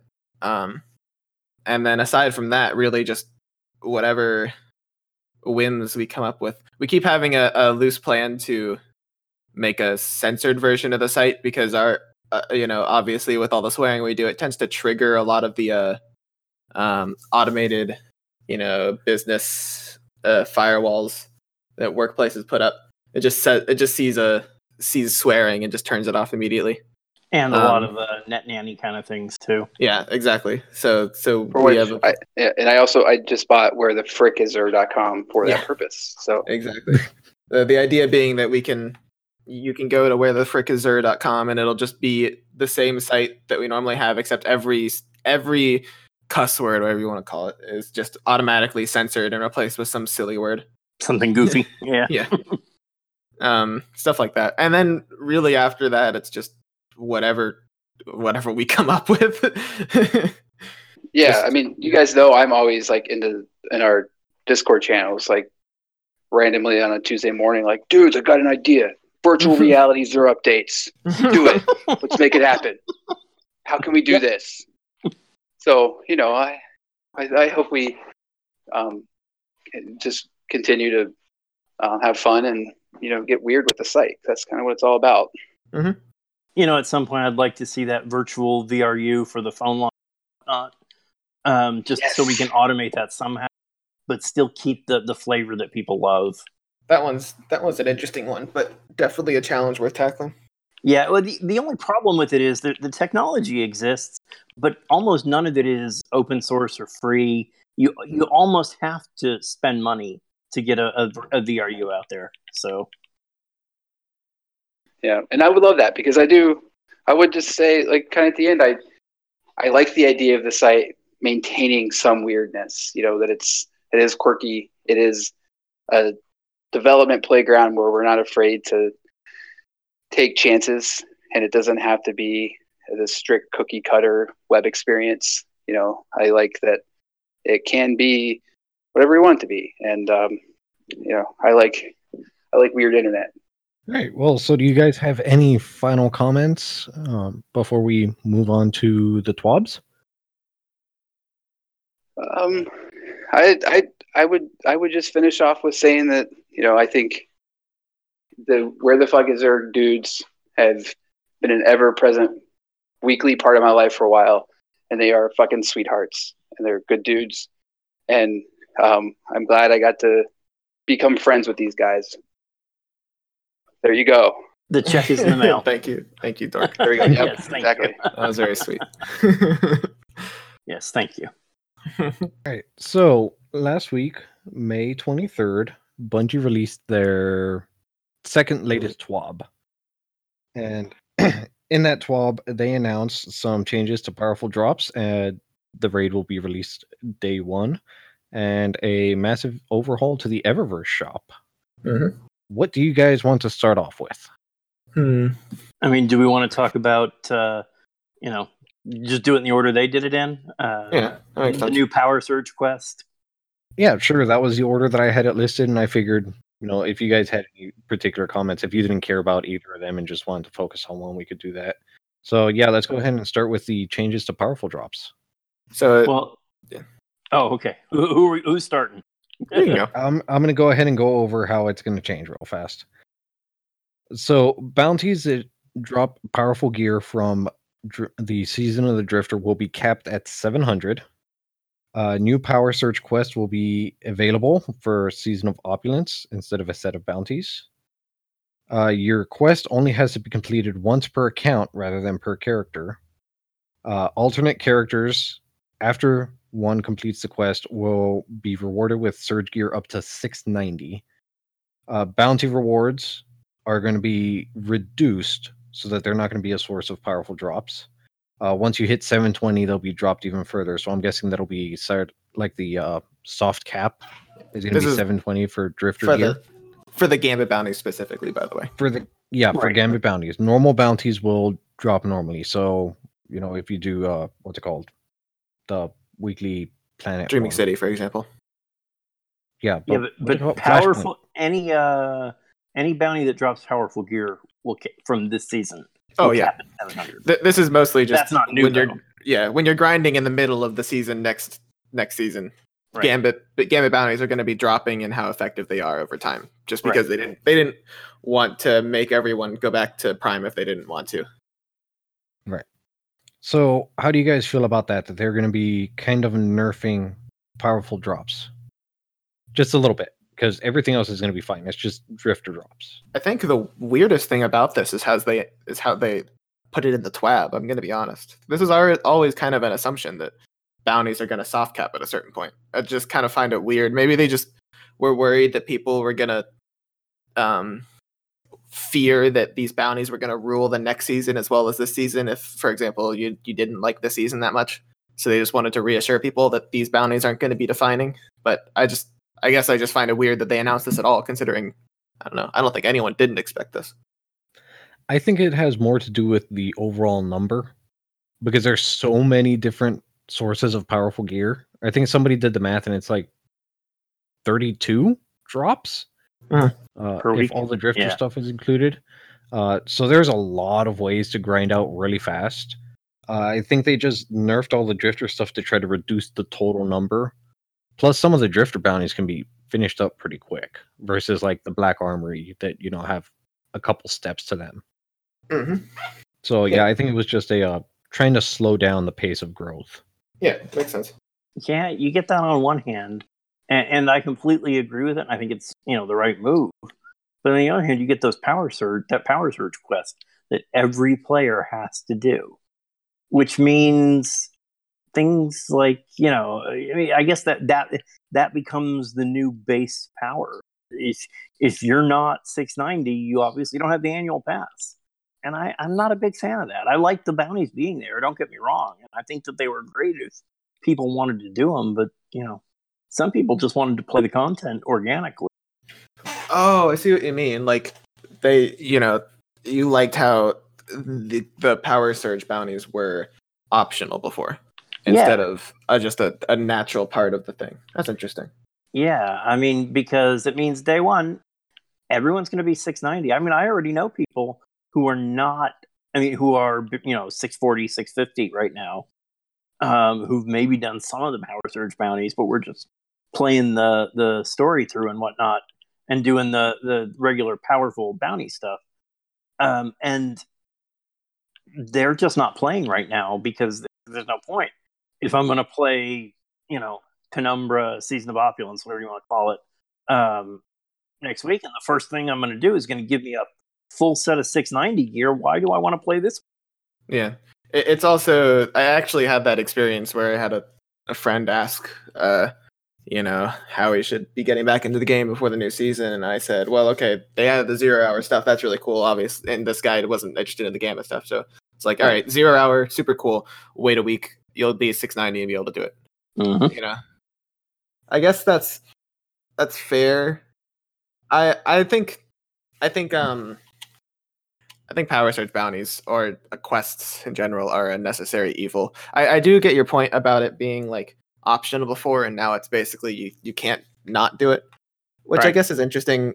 I I don't I guess that is a fair point. I wonder if they'll be optional to redeem the armor or not, but I guess that is something that I hadn't considered and maybe people would want to not do. But I do think that just the presence of power surge at all is just a necessary evil. You know, people who are really low level want to participate in the new stuff. Yeah, um, no, absolutely. Yeah. And I like the way they did it last season. Yeah. But this season, telling everybody, before you can do anything else, you got to do this. Oh, and it's going to get you to six ninety right, right away. Well, well, here's the thing. The Power Surge gear, the Power Surge quest is from, um, what's his name, Benedict. And you have to do that before you can get into the Menagerie. Mm-hmm. Or, but the Menagerie yeah. is the new content. So you can still do Black Armory stuff. You can still do Drifter stuff, all of that stuff without doing Power Surge. But if you want to go into Menagerie, guess, yeah. the six-man match-made fire team event, you need to be at least six ninety. You know, Gio, that's actually a really good point. the, the the content that the, the level that they boosted, or I guess Menagerie is going to be a seven hundred at least, maybe seven ten or something right. content. Uh, and so if you were to even want to do that, then the quest, you know, you would, I guess you wouldn't do the power surge bounty unless you wanted to get into the content. If you didn't want to get into the, if you didn't want to like artificially raise your light level, you wanted to do it all naturally, mm-hmm. then um, you wouldn't want to get into the Menagerie in the first place. Right. Um, so you would be fine because you can just keep doing what you were doing before. And then when you get up to Menagerie level, you can go in and you won't get boosted any artificially. Right. Maybe yeah, that, I think th- yeah. this is like uh, the Taken King in D one, where you would receive, uh, what are they called? The level boosts. And, huh. you know, you yeah. could play through on your main character all the way through to the very end. And then you have your alternate character and you just level boost that one because who cares? You already did all the content. But I think the that's level a lot boost like was with optional. The power. Yeah, but I and that's what I'm saying. I'm pretty sure these power surges are optional too. You only have to do them to get into the new high level content. You don't have to do them for all of the old content. Oh, oh, I see what you're saying. Yeah, if yeah. you want to, but if you want any of the quests uh, or anything from the next season, they're giving you six ninety gear right but out of the gate. But if you were at, let's say, six fifty and you didn't want to have your power level artificially boosted, you wouldn't do that content anyway. Yeah. There'd be no lereason to. You're completely out-leveled. Even up to six ninety. Like, maybe, you know, six eighty, you could maybe push it. But that's, like, you know, potentially twenty to thirty power level below the content that you'd be wanting to do. And at that point, you know, I'm not sure it's, like... I feel like six ninety is when you would want to start the new content, and at that point, you're not getting a boost. Yeah, so I also feel like it's a waste of time for people that are past that. And well, it'll it'll probably be something real simple, like the power surge bounties for the Drifter got all of them done in like. An I hour. I you know, I like anticipate what, do do two strikes, do three public events. Kill yeah, some that's pretty time consuming though. I, I think the, the, the power surge bounties this season took you know an hour, two hours, maybe three. Um, yeah, and I would anticipate the quest line not extending past two. I would say probably more so towards one is how long I'm talking hours, how long it would take to uh, complete. If I had to guess, I, I don't see it because I mean, considering that you have to do it to, to get into the raid and they're still talking about how the power race is going to be a competitive thing. And if you have to spend three of those six hours doing a uh, quest line, that's kind of a waste of time. And that doesn't, that, you know, I don't think that's what they've set up. What we shall see. Yeah, yeah, yeah, for sure. Yeah, and I'm, I'm still two prime attunements sure. day one. Yep, two prime attunements. I love that. That's a really good change. I think. I like prime prime engrams are fun anyway, and they're big boosts. Um, and I honestly don't know how they work. I know that they drop. They're powerful. They stack. Do they stack? Yes. So it's like basically all you need to know is that. Um, If you check your buffs, and if you have a buff called Prime Attunement, then you have a chance of dropping a Prime Engram. And if you don't have that buff, you do not. Nope. Oh, quite, quite, that's not quite it. Oh, is it? Yeah, it, it's it's if you have the Prime Attunement buff, you have a significantly increased oh, chance of dropping. But you can still get it without. Yeah, when I do to the, look it up. When does, the, when does the Attunement buff get given to you? Is it like daily? It's uh, weekly daily, reset. No, daily reset. Yeah. Daily reset? Daily reset is when you get it, and it lasts until your first prime engram drops. Okay, so well, it basically I don't think it's to your first because that's, cool. that's that's why I asked about the stack because I've gotten like four prime engram drops in one day, and I still have the buff. Like I've never not had the buff. That's odd. I it's mean, a, it's per character right now. Well, it's, so I, I think, think it's I think you're, no, you're he he is right. I do remember having the prime attunement buff at all hours. It could be misremembering. I think basically it's it's not necessarily worth digging into the specifics of how this works. It's just yeah. basically all we need to know is that everyone everyone playing this game on Tuesday is going to get two prime engrams real quick, uh, and then then it'll just go back to normal. Whatever it was before that was normal, that's going to be what it goes back to. Yeah. Well, that's why I'm curious if it stacks higher than two because they're saying that they're going to reset it to two charges per person. I, and I got I'm wondering the, how many charges do I have right now? I, I got the sense that it was that this it's is a special single. Thing. Yeah, yeah. It's just no day one, one. No one at any given time has ever had more than one prime attunement stack until Tuesday. That's what I got. I don't know if that's accurate, but that's how I interpreted it. You know, I, I don't. It, I don't think it's a stack. It's successive. Oh, okay. Uh, anyway, either way, I, I don't yeah. know. I don't want to like you know. It's such yeah. digging it, into it, a system a weird thing. thing. yeah, it's a weird system. It's hard to understand, and it's really easy to understand what this is doing. We get two Prime Engrams quick, and then it's going to go back to normal. Right. Exactly. Yeah. All right, so let's move on to the next bit. The Crown of Sorrow raid will be available day one at four p.m. Pacific of uh, the the new content. Uh, if you want to part to partake in the day one raid attempt, you're going to have to complete the power surge quest, and they are going to be capping players' power under each encounter for the first twenty-four hours of the raid. So no matter how powerful you get, you're going to be going into it at, you know, X power. The very first encounter, for example, is going to be seven twenty. Um, seven hundred, yes. It caps Actually, at... Yeah, the whole raid caps at seven hundred except the last encounter. Yeah, that's what it was. Yeah, seven twenty for the last encounter. How do you guys feel about that? I I really like it. I like it's, these changes that they've been doing. Oh, yeah, you go.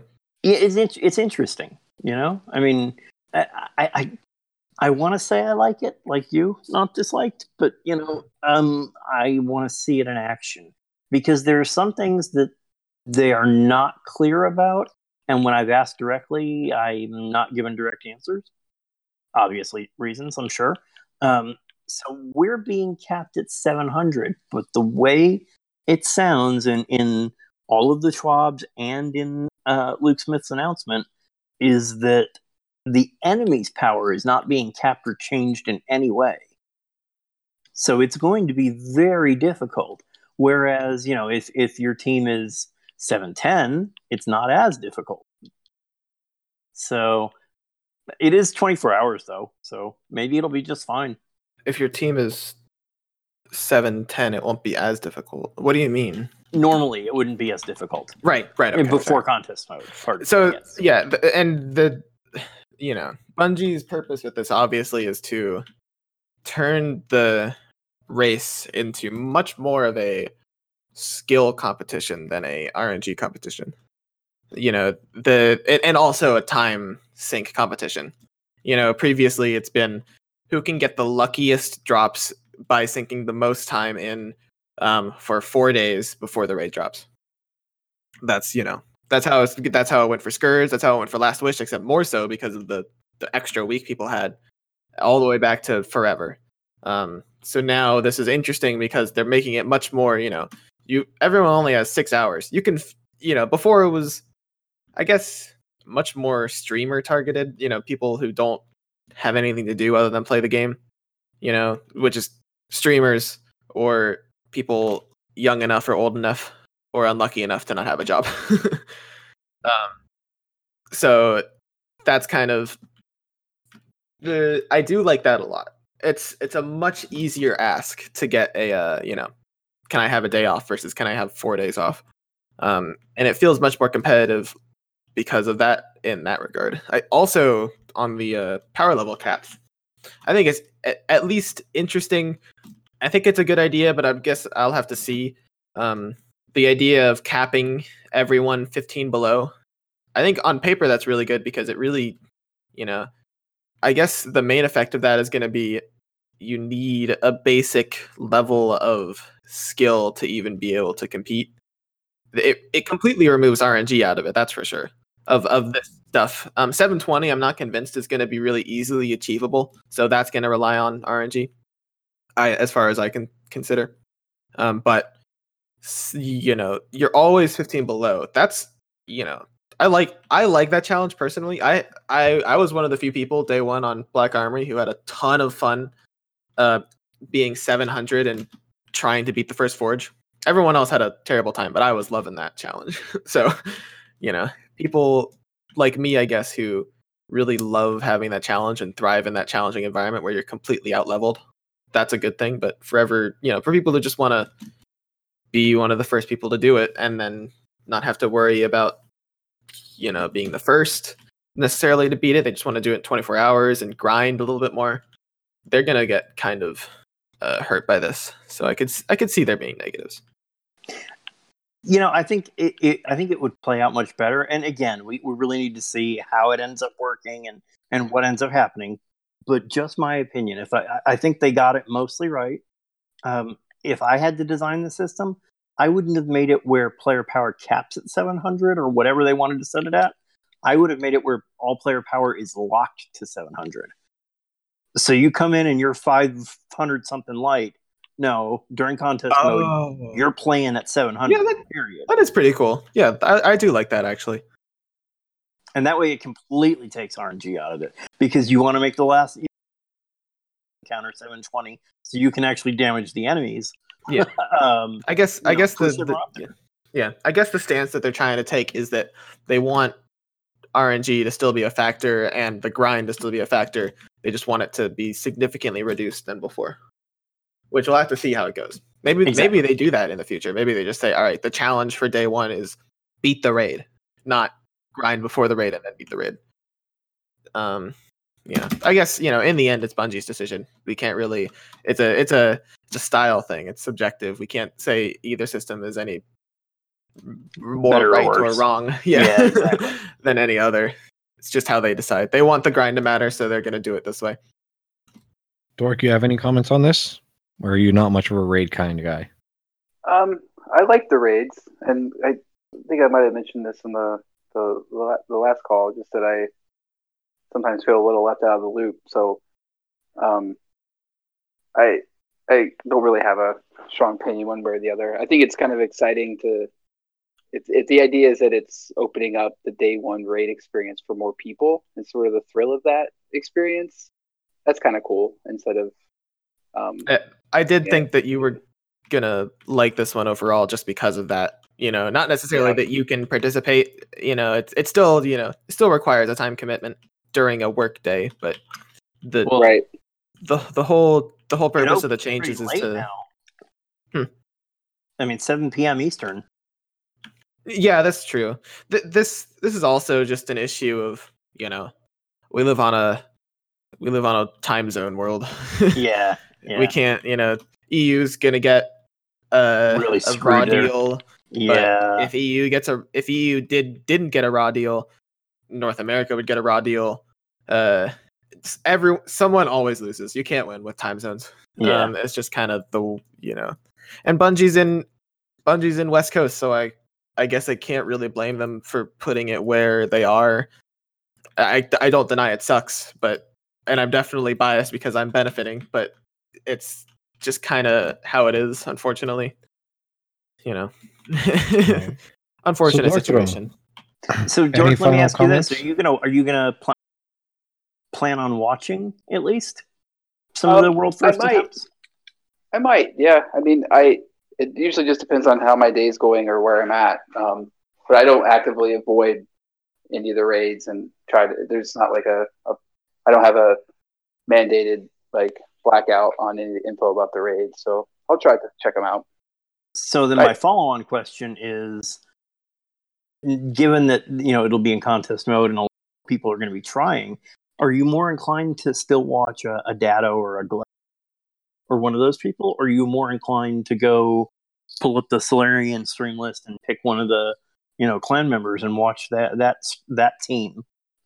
I would try it. I don't, I don't watch or follow any of the big name streamers in any capacity. I never have. It's not like a for no good reason. It's just sort of something I'm not tuned into. Mm-hmm. Um, but I think just because, I don't know, I think I probably would be more inclined to watch randos from the clan than I would a superstar. You know, I think that, that would just be more entertaining to me. That's curious. yeah. yeah. Oh, yeah. I, I, I do think, though, that if people are expecting, that hypothetically, I haven't seen this opinion shared, but if people are expecting a non-streamer to win this, I would, I would, yeah, no. I would be very, because, you know, it definitely favors participation more. Everyone gets to try. But in the end, streamers are streamers. They not only get more practice, but they normally become streamers because they are naturally gifted in this kind of stuff. I mean, you know, watching some of the stuff Glad pulls off, I can't even fathom how he even plays a game. Like, it seems like everything goes right for him somehow. And it's, you know, so it's, I, I'm still putting my money on streamers winning, but I do like how, you know, people can people can try now. It's not like, you know, I like I like that people can try. you get to feel more involved, even if the stream is going to win in the end because they get more practice and they they're better at the game. It's just, you know, it's, it's just, you know, how it goes. Yeah, I put my money on esoteric Datto in math class. Mm-hmm. So teaming up this time. Mm-hmm. Oh, I just like I just like Glad a lot. didn't didn't uh, Datto miss Worlds f- the first twenty-four hours by like two minutes? Two minutes. Yeah. twenty-four oh two Two minutes. Yep. Well, it was so hoping this one helps. Oh yeah, I mean it. Every time since then, he's been able to make it no problem, even competitively. twenty-four oh two and twenty-four oh two for the record was even a feat in of itself. It's just unfortunately oh, yeah. wasn't twenty-four hours. He was the third team to do it, right? Yep. It was like you know the it was just unfortunate, truly unfortunate that he missed it by two minutes. It was completely incidental. There were a couple of disconnects and stuff from just you know. Un, un, I think there was a net code error or network error at some point that kicked them out. If they didn't mm-hmm. have that, then they would have made it. Um, they also just had some unfortunate misunderstanding of like the raid mechanics, which isn't an excuse, but it is unfortunate. You know, yep, still an right. accomplishment. Just forever a uh, funny joke to make fun of Datto with now. Right. So our third topic of this twab was the mm-hmm. changes to the Eververse. I'm going to run down them real fast. Every item in the Eververse will be available for direct purchase via either Silver or Bright Dust, although most of it will be time limited, so rotating, so buy it when you can. The Bright Engram will collect contain a collection of community favorites with a focus on best of year one, so you can get Spicy Ramen or the Sophie. Armor sets will be available as a bundle for an entire class. They will have locked perks, so you won't be able to pay to win to get specific perk rolls. Individual armor will be available for purchase, just like it is now. Once again, also going to be rotating. Uh, the interface has been simplified. Uh, some things are going to be featured on the front page. Some stuff is going to be cycled weekly. Uh, what else is there? Oh, individual items will now be wrapped. So if you purchase something, it will be wrapped, and you can unwrap it to obtain it, or you can refund it as long as it's wrapped. So I guess that's so that they can uh, fix their refund policy. Do you guys have any comments on this? I, the only thing that I have questions about is I really like having a, a level-based reward. You know, every every time I level up, I get a thing. And I, th- luckily for me, I didn't play much year one, so I don't have any cosmetics. So I get both new cosmetics and a chance to get good old cosmetics every time I level up. But in the future, I'm a little worried. I, I would like the ability to get a cosmetic every time I level up on top of being able to purchase them directly. And it seems almost like they're trying to wait, like slowly push out uh, Bright Engrams almost. It's like, hey, you know, this time it's just going to be some uh, some greatest hits. And then what's it going to be next season? They can't do greatest hits again. Well, um, no, it's not. It's not only year one stuff. It's there will be, there will also be year one stuff. No, I thought it. I thought it was exclusively year one stuff. That's what I got out of that. Let me let me find the fine print. Yeah, it's uh, the, it says the best of year one's engram. Yeah, well, Bright Engram will contain a collection of community favorite legacy items with a focus on best of year one. So I guess it is just year one stuff. Yeah. The games are going to just drop year one cosmetics, and all the opulence cosmetics are going to be available by direct purchase in the shop, which I, I should say is awesome. I love that you can purchase them instead of having them drop. I just worry that I would I would like both personally. Well, I think this is going to be the first time that they're going to be they're not going to have new stuff in. Um. The way I see it, I think if they added all the best of year one stuff and opulent stuff, the loot pool would be so large you wouldn't ever get much. So I think they split it up this way with random drops for year one stuff because you can't buy it anymore. It's year one. So it's kind of like a, uh, you know, like a Galahorn moment. Like, oh shit, I finally got spicy ramen. I remember this from like a year ago when I couldn't get it. It's, it's, It, uh, yeah, I, I, the only worry right now, again, I, sh- yeah, I should say it's not it's not a worry for this season, it's a worry for the future. I do like getting the Bright Engrams, and it almost seems like there's nowhere to go with them after this season. Um, and that leads me to believe that they would think about removing them, and I don't think that's the right idea, because I do like the... I like getting cosmetics for levels, especially the new ones. New one, ones that I don't have before, which is why I luck out this season, because I get both cosmetics that I don't have, and I get to direct purchase new cosmetics. Um, just yeah, I'm just looking forward and thinking I would like to keep getting Bright Engrams for stuff that I don't have, and it doesn't, it, you know, very, very uh, predictive, you know, not set in stone. It seems like they're kind of trying to change that, so that's my only worry. Not even that big. It's just right. Soren, yeah, I'm a big, you know, I'm a big fan of the. Um, I like, you know, I don't think anybody can ar- can argue with that. Um, it's not surprising with them losing Activision, but honestly, if you look at what they've shown us so far and what's been said in some of the social media channels from some of the uh, community people, the majority of direct purchase items will be available for Silver. There will be some for Bright Dust, but the majority of it will be Silver. Well, the TWAB says that everything will be available for Silver and Bright Dust. No, the, they yeah they yeah. clarified this later. Um, I actually don't agree with your interpretation, though, Soren. It definitely seemed from the clarification they made that they said specifically, the quote was, I think, there will be two Silver-only items in the store. The rest will be either, I think, I don't know whether it was just, whether it was both, you could buy them with either Bright or Silver, or whether it'll just be Bright, but there are definitely um, stuff that is just Silver in there. Yeah, so the way that they're saying it is, this is just going off the TWAB, I haven't seen anything new. Every new Eververse item in Season of Opulence will be available for direct purchase via Silver or Bright Dust. So it sounds to me like there's going to be some stuff that isn't new, like the uh, cosmetic, the uh, weapon cosmetic Ornament, bundles. Yeah. Mm-hmm. Yeah, the ornaments that will be Silver only, kind of like we have now, where you spend Silver, you get the ornament and, you know, some some stuff on top of that, which you can't purchase with Bright stuff. You can't buy three engrams and an ornament with Bright Dust, I think is how that's going to work. Well, I mean, their interface even shows it. Like, uh...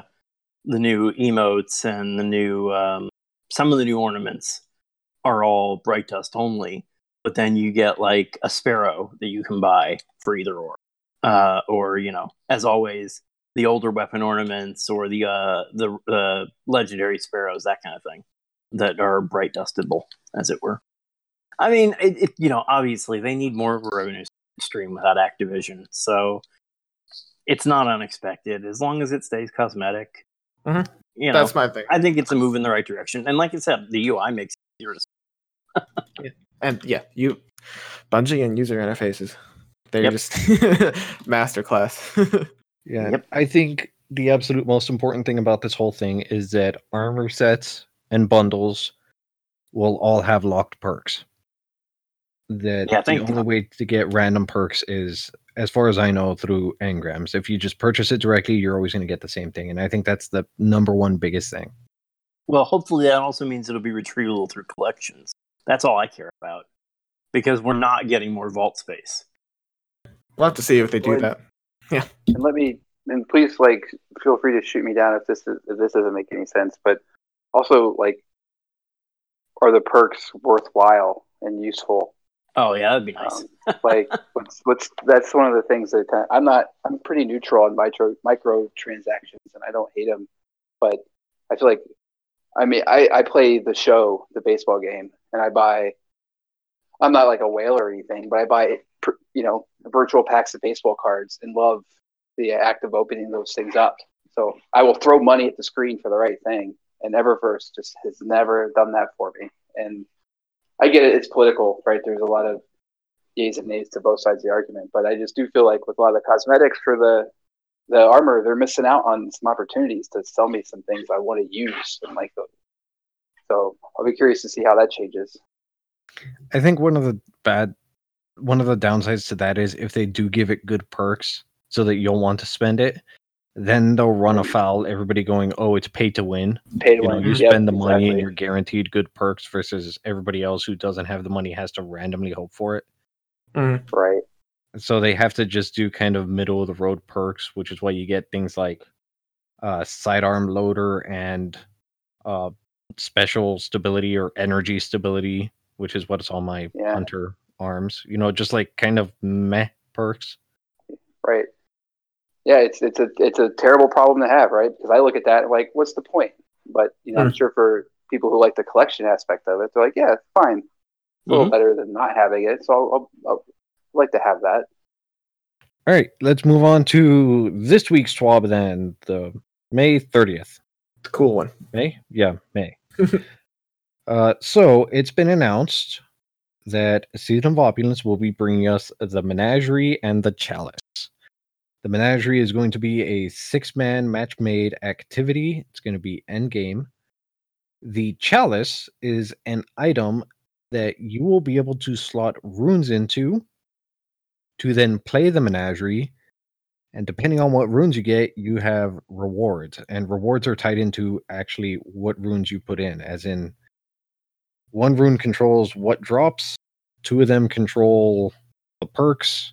And they're not telling us what the hell does what. We have to figure it out ourselves. They're bringing back the easy bake oven. Yeah, yep. yeah. Uh, what do you guys think of this? I love it. I mean, I think that's great. Because it is deterministic at some point. You know, you can, like in the example they gave, if you know the formula, you know full well you're getting the sniper rifle with the perk you wanted on it. Yeah, so the one that they gave us was uh, if you put in a rune of jubilation, any red rune, and any purple rune, you will get a beloved, that's the name of the sniper rifle, the beloved sniper rifle with a handling masterwork trait. Yep. Set that in and you will always get that. It's kind of like uh, the Black Armory, what's its? Bounties. Except you also get to control the perks and masterwork. Mm-hmm. Yeah, I think it's a, good, it's a step in the right direction. Because it doesn't completely remove R N G, and we still have to f- play around and figure out all the combinations, just like we did with the Easy Bake Oven. Yeah, and somebody did the math, and it's something either like two hundred sixty different combinations or like fourteen hundred different combinations. Yep. So keep an eye on Reddit. I'm sure somebody's going to be keeping track of a spreadsheet. I think the the one thing to keep in mind on this one is it's deterministic in terms of the weapons, but the runes that you get is still R N G. Right, so, that's what I mean. Yeah, yeah, great. It is. Yeah, so I, I I was thinking you. Yeah, okay. I I think that it. I think that we'll, when we get into the season, we'll find that there are some people who, like, they are upset about having to grind for Gambit weapons now. They're upset about having to grind for specific runes now, or then. Yeah, you know, like, I want this weapon with this drop, so I'm going to grind for this specific room until I get it. And that's honestly going to be worse than right now. You think so? Uh, there's I think nothing... so. There's, how many runes are there? It's like There's sixteen. Nothing here that says that the runes are consumed. I think they, I would I would there I have no I yeah. the the the presence of a way to earn them implies that to me, they are going to be consumed.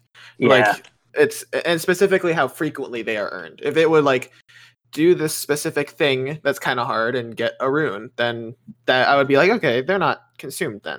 You know, you just have a collection and you can choose which one to use. But you get them from doing strikes, from doing events, from doing basically everything in the game. They're going to yeah. be dropping like hotcakes. They were not consumed. You would have them all in an hour or two. Okay, yeah, it says here that you choose which upgrades you can unlock. One of the upgrades allows you to earn more runes or more types of runes. Yeah, more mm-hmm. rune variety, yep. But that's that's an upgrade to your oven, your chalice, whatever. Yes, yeah. Your chalice itself is upgradable. Right. I th- I think the it's going to be worse for people who say, I want this weapon with these perks. It's, I mean, okay, actually... I take that back because it's actually better because before it was, I don't know, I'm I'm thinking not only from a, the perspective of you know, how I would like it, but also from the perspective of what people are going to be mad at in a month.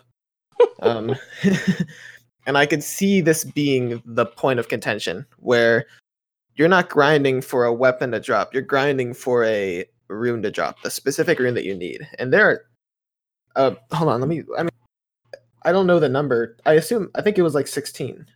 Yeah, it's, yeah, it's in the pool. It's, there's, hold on, I found it. Four, it's twelve actually. Okay. A, a one in twelve chance to get the rune that you need every time you get a rune to drop. It's not very high. And so I, I see this I see this being the thing that people are going to be grinding for. One of the things they'll bitch about. Yeah. Yeah. At least, you know, there's always one thing. I, I guess one. This season had more than a... I, I think there's a, I think there's a very co- a few core problems that always fall oh, out of yeah. a season.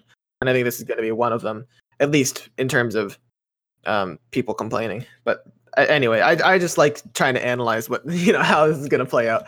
um I think it's act I, I do think it's a good system, and it's and it helps a lot when you um are just going for whatever you whatever gun you can make with the stuff you have that looks cool.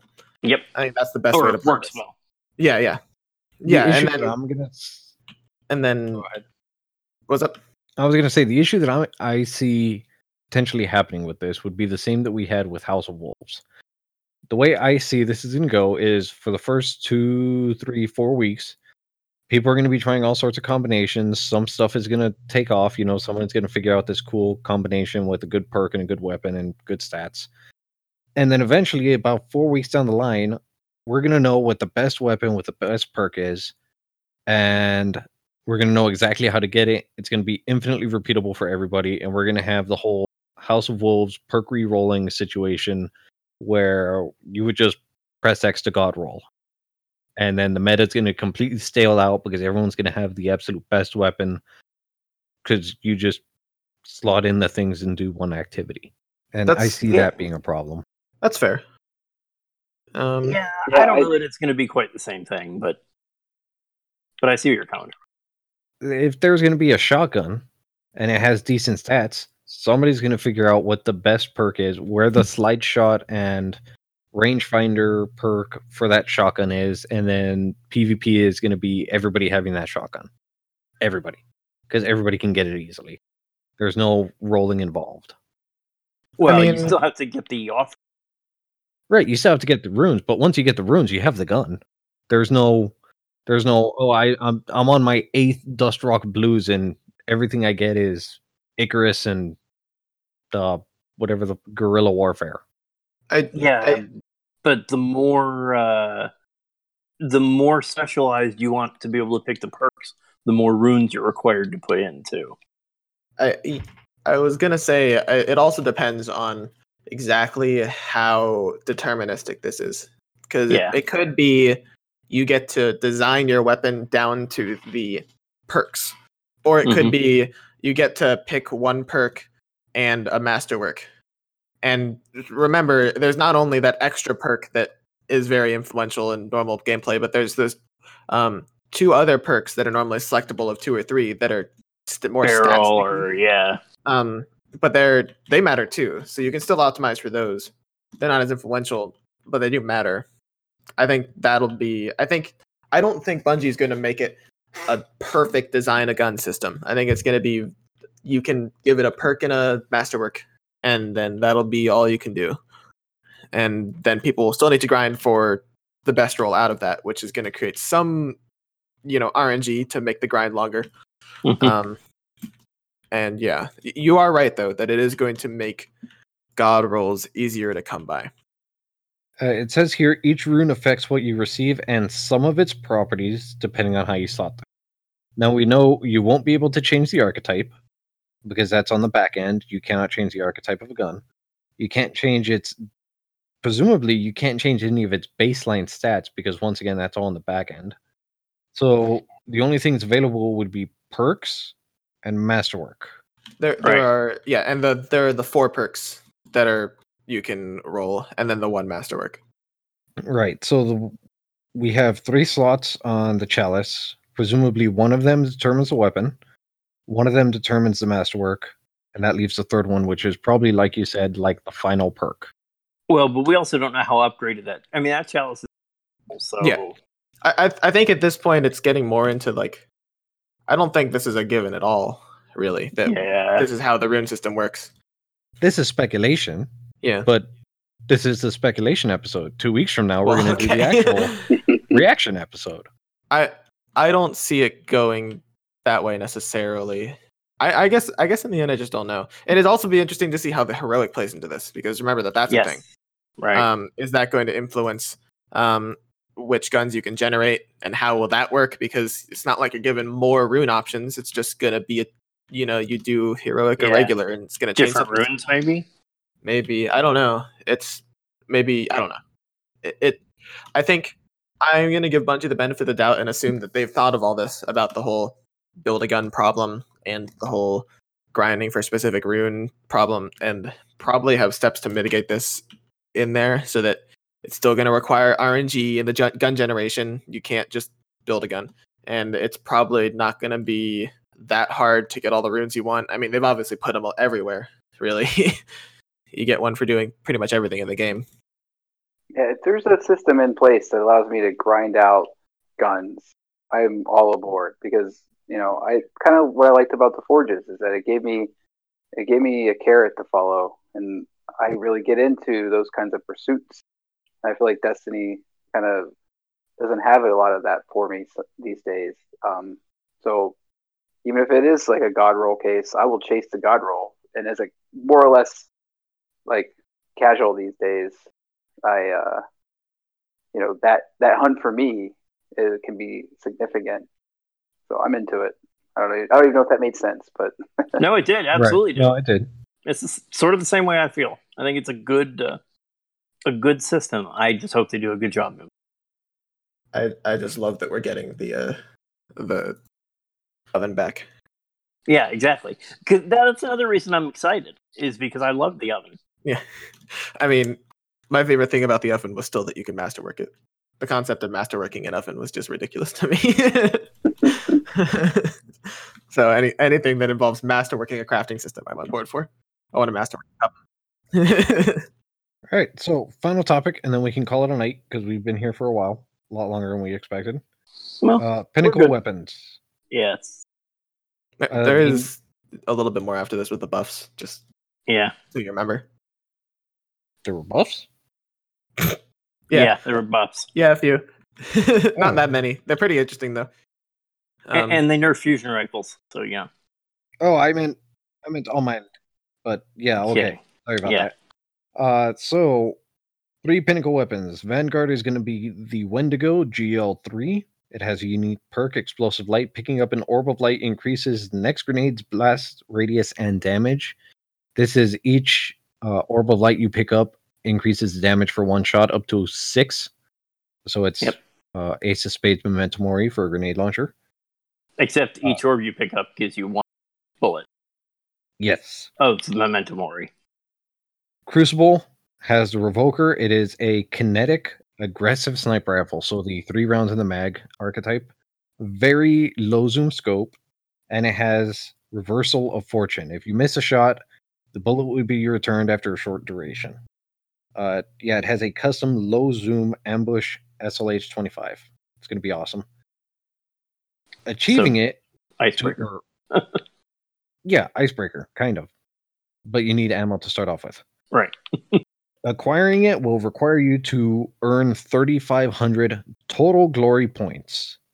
Losing matches will not lose towards your will not count against your total. Uh, it's just you have to rack up thirty-five hundred, so you don't have to reach twenty-one hundred uh, rank anymore. In fact, conceivably, you can do the whole thing with and end at zero if you just win, then lose, win, lose, and so on. Yep. Uh, last one is Hush. It's a combat bow. Hipfire precision hits grant a massive draw speed bonus for a short time, so it's like Archer's Tempo, but faster. What do you guys think of all three of them, specifically the uh, change to glory points for the Crucible? Well, it's not a change to glory points. It's just a change, or, or it's just the way you earn this weapon. Yeah, it's a change to the glory points requirement from achieving twenty-one hundred rank to just accumulating thirty-five hundred. I think that's great because it puts it in more people's hands. I actually did manage to. I didn't think I would ever do it, but I did manage to earn all the the previous um, guns that required Fabled, and I gotta say that that was a fun grind. But I can respect Bungie's decision to make this uh, less less of a skill check, yes. especially with guns. I've always been of the mind, and I know that I'm I'm. This isn't necessarily a a a guarantee uh, the best way to do it, but it is my opinion that skill checks should only. Skill PvP skill checks should only result in cosmetics. It's how, like, you know, the League of Legends system. They, yeah. uh, they, you know, you rank up really far, and when you get to the top tier, you get a cool border in the loading screen and a skin. You know, the the achievement is the rank, not the thing you get from it, and that's how it, it should be, really, in my mind. So them taking away an actual gun drop with gameplay consequences from a skill check is, in my mind, a good thing. And uh, the segueing off of that into the guns, I think they're all bad. I'm going to be honest. yeah. I think I, I I am not, I do not see a single gun in here that I think that's going to be good. Uh, the only one with potential in my eyes is the bow, and it entirely depends on the numbers. I, I if they crank the numbers up high enough, the bow could be a pretty good niche D P S gun. Um, yeah, but it's got to be hip fired. Yes, but yeah, even but with if the you hip shoot fire, like a yellow bar knight, you know, you can get like three shots in them real fast. Yeah, and, and it depends on how fast the draw speed increases. Again, that's, that's the only thing. That's the basis of my entire idea. If the draw speed is decreased so low that you can fire it as fast as like a scout rifle, then bows have not bad D P S. You might be able to do some D P S with that thing. I'm not sure it would be necessarily meta, but it's at least not useless, which I kind of consider the other guns to be. Okay, let me put it this way though: would you rather they go with the last few seasons, where they release something that's horribly overpowered, only some people can get it, and they end up having to nerf it? Um, I would say I would rather have, especially now that they've fixed the skill check requirement. Yeah, I would rather them introduce, maybe not necessarily to the level of, for example, Recluse and Luna's. Obviously, Luna's and Not Forgotten are in their own category. Recluse is one of those guns that I consider to be good, but not the best. It's really strong, but it's not yeah. a guarantee that you should use it. It's it has a niche, and I think that's that's a good general design for all this stuff. Is, you know, you give it a niche, and it's the best in that niche. Yeah. Um, the problem is none of these guns, uh, the, the, their their niches are either too small or their effectiveness in those niches are too low. Especially with these, and also just historically with the other p- non-Crucible Pinnacle weapons, I've felt this way. Um, the word niche has ceased to have any meaning. What about the sniper, though? Um, the... The sniper, I think, is probably one of the most promising out of the bunch, but even that, it's, it's forget. I, I mean, okay, this is really, uh, really a Reddit kind of thought from me, but it's, it's only gonna benefit the people who can't snipe, you know. and and I look at oh, all this stuff as like you're a console pl- or a P C player. That's, it, I guess that, that's fair. Yeah, a lot more blue, you know, makes even the best sniper miss.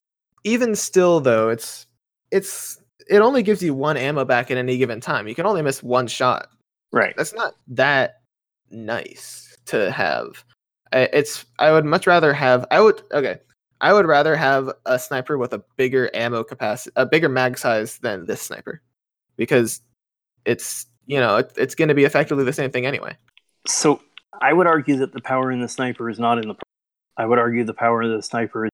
Type and the uh, and the uh, what do you call it? The scope. Uh, scope, yeah, combo. This might be true. I can't. I can't anticipate this. It might be strong in isolation of its perk, but all the other pinnacle weapons have been strong because of their perk. Right. And I I would rather. I guess if it's good because of the archetype, that's a good thing, as compared to not being good at all. But I would, in general, rather that pinnacle weapons be good because of the perks in a niche situation. Then. Yeah, but isn't this the only one in this archetype with that scope? Yes, this is the only high impact that has a low zoom. Yeah, the Tatara Gaze has a very high zoom, Right. And I can't think of any other high impact that people are using all the time aside from Tatara. Oh, um, the Leviathan Sniper, which also has fairly high zoom. And it's also got Snapshot, too, don't forget. This new yeah. one. So Revoker is going to have Snapshot. It basically, it's going to be... A lot of people are using the high-impact snipers because they kind of have to. They do like one fifty-one to the body or like one forty-six. They do a lot of damage. Yeah. And team shots, it's very good. But there are no low-zoom snipers, so they're really hard to use. This new Pinnacle one is going to be a low-zoom. So you'll be able to use it in a lot more situations. Team shooting is going to be a lot easier. And the perk is going to be a lot more forgiving. So if you do mess up, and you do miss, you know, one shot, uh, maybe you can take the second shot. You only get one shot back. That's okay. It's better than losing all of them. And your buddy can still clean up. And it's a kinetic, too. That's another thing. Yeah, it's a kinetic, so you'll be able to run Recluse with it. Yeah. Recluse and Revoker. It's going to be... I, I'm already calling that as the new meta. Yeah. It's going to be the new uh, Last Word, or... Was it Last Word? Yeah, Last Word and Thousand Yard Stare. Yep. Yeah. Is, oh this, my. It's also funny that you bring up uh, Last Word, though, because um, the P C meta right now is uh, obviously very different than console. Yeah. Um, it, I so it's going to be interesting because I think one of the new metas after Luna, Luna's Howl and Not Forgotten are gone is going to be the Last Word Sniper, just like in D one. Yep. Um, except you can't use Revoker with the Last Word. Right. So it's going to be some other thing. But I've already seen some people using this this build right now, and it's very effective. The Last Word is good because of the rate of fire, and that's it. The hip fire perk yeah. is cool, but it's it it can three tap to the head, and it's the highest rate of fire out of any hand cannon. Um, that's how it was in D one. I mean, it was never about the hip fire. It was the rate of fire. Well, according to Nonlinear Pine, who is the person formerly known as Nonlinear Pine, currently known as Stubborn Oak. Stubborn Oak, yeah. uh, Luna's Howl and Not Forgotten aren't getting nerfed. They're getting buffed. He actually believes that they're going to be even better than they are now. Hmm. I need to see it. I don't, yeah. I don't believe that, but I do give him credit that he that he's he knows more than me. So yeah. he, he said specifically that uh, it's going to be easier to get kills with because the perk, I mean, they're getting rid of the head headshot damage buff, but the perk still procs on body shots, so it actually makes it more forgiving to land hits. And the decrease in rate of fire should come with an increase in damage, which will make uh, team shooting even better than it is now.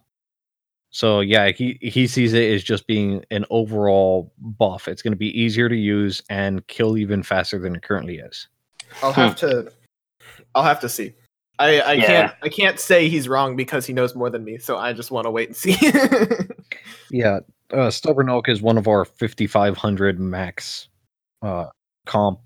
Just well, he's like gone. One of our only Crucible. I made so. it to twenty. I made it to twenty-three hundred this season. Should we go over the buffs and then call it a night? Yeah, sounds good. All right, so fusion rifles, in a rare twist to Bungie's normal logic, got a buff. Uh, high impact P V E damage has been increased by thirty percent, precision archetype by forty-four percent, adaptive archetype by forty-four percent, and rapid fire by forty-seven percent.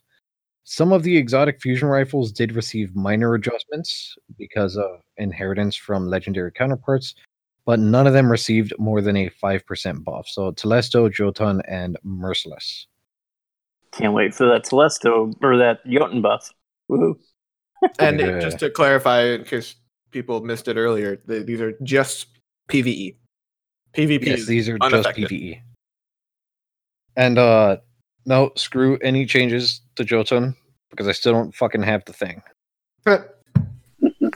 Storm and Stress, max overcharge rounds increased to ninety-nine. This is for Drang of the Sturm and Drang combo. Yeah. So kills with the sidearm increases Sturm's, or gives you buffed shots in Sturm up to a cap of ninety-nine. It's, it's so silly. I mean, it, I love it plus so much. The overall overcharge damage was, I mean, it's double. Yep, they over they increase the overcharge damage in PvE by one hundred percent.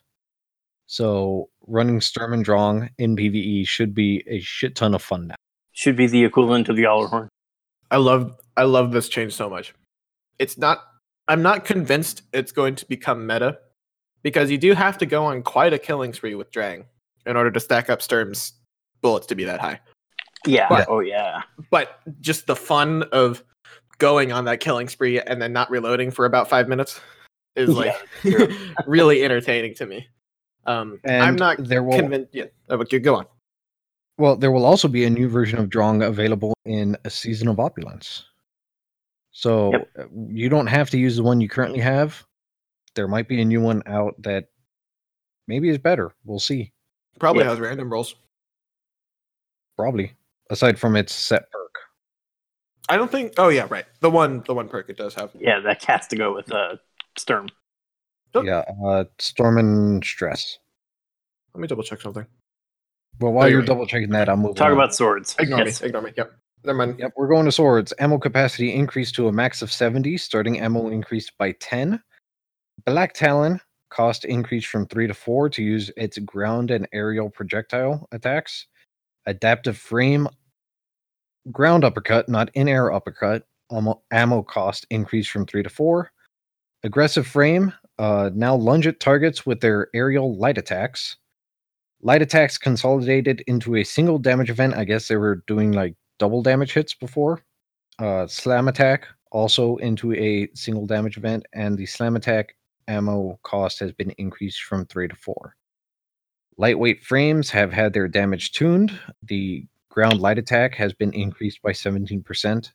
Aerial light attack decreased by twenty-one percent, so don't go jump spamming your light attacks. Ground dash attack increased by eighty-seven percent. Holy shit. Aerial dash attack increased by seventy-eight percent. No ammo. Aerial light attack decreased by forty-nine percent, and all other no ammo attacks decreased by fifteen percent. So uh, heavy attacks got a massive buff. Light attacks got a slight buff. No ammo attacks got nerfed, and the ground dash attack, so the ground heavy, increased from two to three. So they just adjusted swords a bit. The only way that these changes to swords make sense to me is if we're getting at least one exotic sword from D one back this season. Hmm. Probably well, Dark Drinker. The things that they said is they increased ammo capacity and the cost of heavy attacks to encourage mixing in light attacks to get the most out of them instead of just repeatedly using heavy. Yeah, whatever.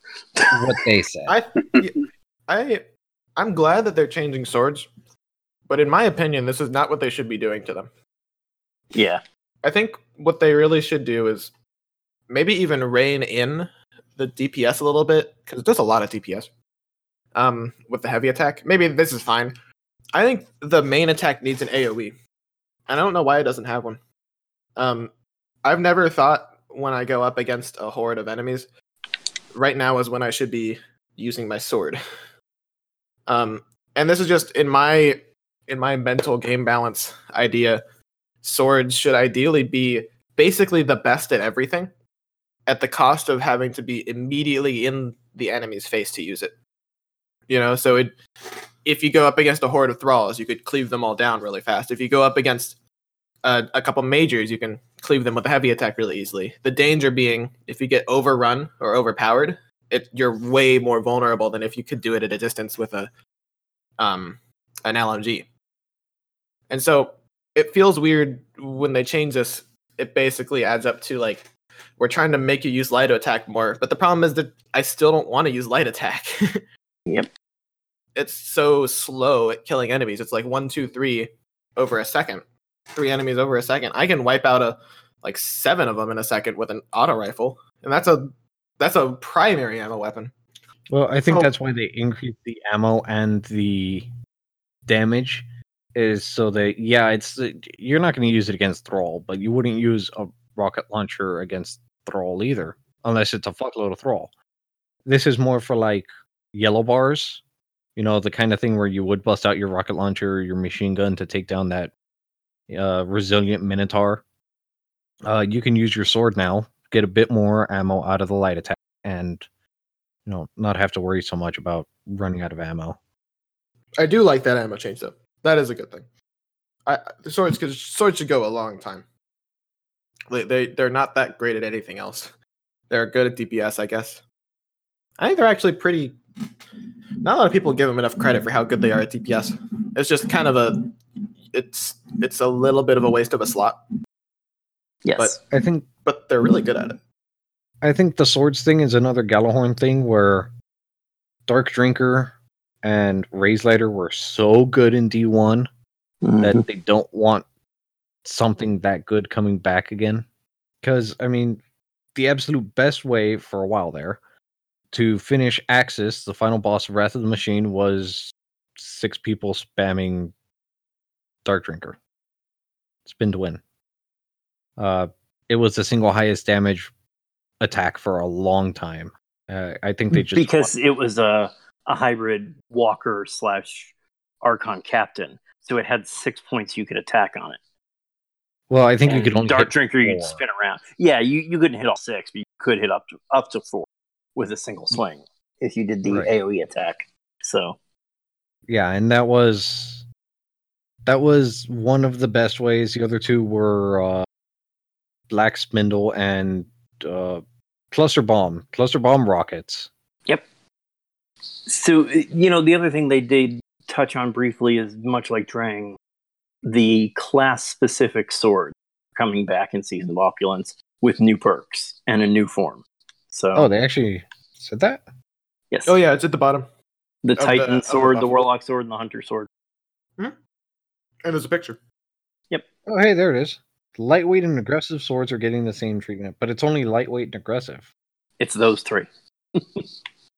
It's, I think they're leaving the Warlocks out, and I'm happy for it. All right. Warlocks are in there. I mean... Well, they're in the picture. They're not in yeah. the uh, statement, though. Oh, well, yeah. I'm just going to go ahead and assume that uh, Warlocks got left out on this one. Yeah, okay. Um, do we want to touch on the last couple of uh, things? There's just um, a couple... I, I was actually looking at this. The, the only thing... The U I, I think, is big. Yeah. The, the main things worth mentioning are... There are a couple good bug fixes in here. Um... Are you eating while we were recording? Yeah, maybe. Maybe a little bit. Yeah, I can hear it. I'm sorry. I'm done. Um, the main the main uh, the main bug fixes that are important to note. Um, fun one is the, the toast emote from the, I think it was the raids. Spyro Stars. Yeah, Spyro Stars. Um, that one now is endless instead of coming to an end, which is pretty cool. Super fun. Um, you can no longer win Crucible matches after the time has expired. That was a bug that I knew a lot of people were having annoyances with. That's gone. I've um, never heard of that one. Oh, yeah. It, it's you basically just... The time goes up, and it's like, oh, cool, we won. And then someone gets a double kill, and now you've lost. And it's like after the buzzer, so it shouldn't count, but it did anyway. It's not a, it's not a fun thing, and so I'm glad they fixed it. Um... But anyway, the they also fixed the apply bug that's haunted everyone forever. Yes, always. Thank God. That's a really solid one. Um, the rest are just kind of small details that are nice, but not super worth mentioning. Well, all right. And they're moving pursuits from the character screen to the uh, director. I don't know if I like that or not. Their logic is sound. It is. And, and you know, it's one of those things. I'm an old dog. I don't like new tricks. I have muscle memory on how to get to my pursuits. I don't want to change that. I think they should have put it uh, not all the way at the left, but instead, like, uh, I guess they wouldn't want to put it in between any right. of the menus because that would disrupt uh, muscle memory a lot more than where they put it now. But I think it makes more sense to be next to destinations than map, following the logic they used as to why they put it in the, the director in the first place. But I understand not wanting to throw everyone's muscle memory out the door. Yeah. And from the way that they say it, I think what they're going for is you can look at your pursuits while you're in the director and choose what planet you're going to, where right now you'll be in the director and then you have to open your inventory and then move over one page to look at it. Whereas the new system, you'll be there. You just move over once. It it's cutting out one menu versus being on the planet where it'll be faster to go to your inventory than pursuits. So this is more of a, we want you to pre-planet versus, oh, I'm here. What is there for me to do here? Type thing. Yeah. I mean, I always just use Destiny. It does. I always just use Destiny Item Manager, breakdeck dot org to look at my pursuits anyway. So, oh, so on, I guess that won't change that much. Training? Yeah. Well, because that was the way, if I needed to do, that's what I'd do. Dorkthrone, do you have any comments on any of this? Um, no. To be honest, I'm, I'm kind of zoning out, but I uh, I hope they make swords awesome, because I hate swords. I've always wanted to make have fun with swords. And were swords fun for you in D one? Yeah, they were. I, I there, there's a part of it where I don't want to believe in them. I don't think these outer space warlocks and marine soldier types should be dicking around with sword or swords and bows. It just there's a disconnect, but they're fun. I like the sort of tactile feedback from them. So. Yeah, yeah. The thing that gets me about swords. Here's a little mini rant for you guys.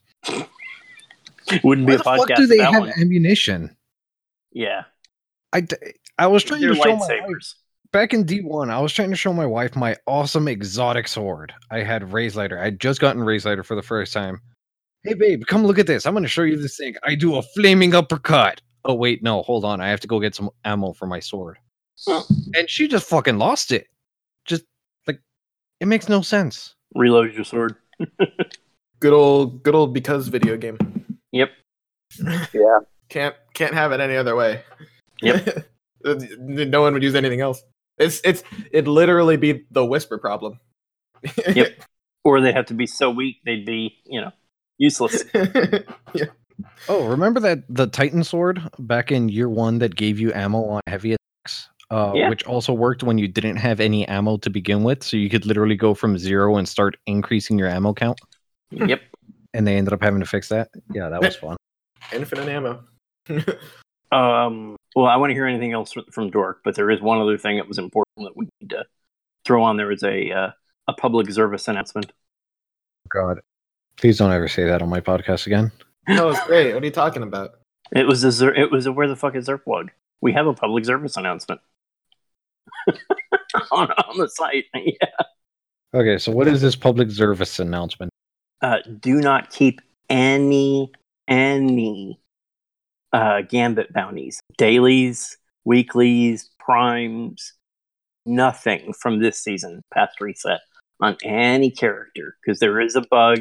It will tamp down your next two infamy upgrade rewards to seven hundred at, ma- at most. We should put that on the actual public service. P X A. Oh, you're right. Yeah, I know. Hey, you're right. Oh, my God. um. So if one of you would like to take the lead on that, go for it. I'm typing it right now. So, yeah, very important. All right. So, Dork, do you have any uh, closing statements? Any? We didn't really get to uh, have you weigh in for the uh, TWAB bits a whole lot. Anything you want to oh, say? No. No, I'm I'm actually, I, I think I would just say I'm actually looking forward to what's coming down the, the, the pipeline in Destiny. I'm getting kind of hyped up. I'm not. I. I think it's gonna bring me back in, and I can't wait to see what it's all about. Other than that, I don't have anything super specific, but I'm looking forward to it. It's also exciting because of that uh, that new chapter reveal on June sixth. The sixth, yeah. Saw that. Can't saw wait. That. Yeah, we're gonna have that drop, and then the following week we're gonna do our podcast. So everybody's gonna already have talked it all to death. Yay. I hope I can. I hope I can come to that one. That's what I actually want to. That's when you want to discuss. Yeah. Oh yeah. No, you're not. You're not invited. Oh. One of the fun, fun times about a rotating cast. Sometimes you might just get bumped off for somebody who hasn't been on in a month. No. Well, I guess that's it for this week. Uh, thanks for joining us for this episode, Soren, Dorkthrone, Disliked. Thanks for coming on. Thanks for sharing your history, and thanks for giving us so much info about Where the Fuck Is Xur. Yeah, and sure. So many members for our plan. Yeah. Yeah. Oh, yeah. Thanks. It was fun to talk with you guys. Yeah. Sweet.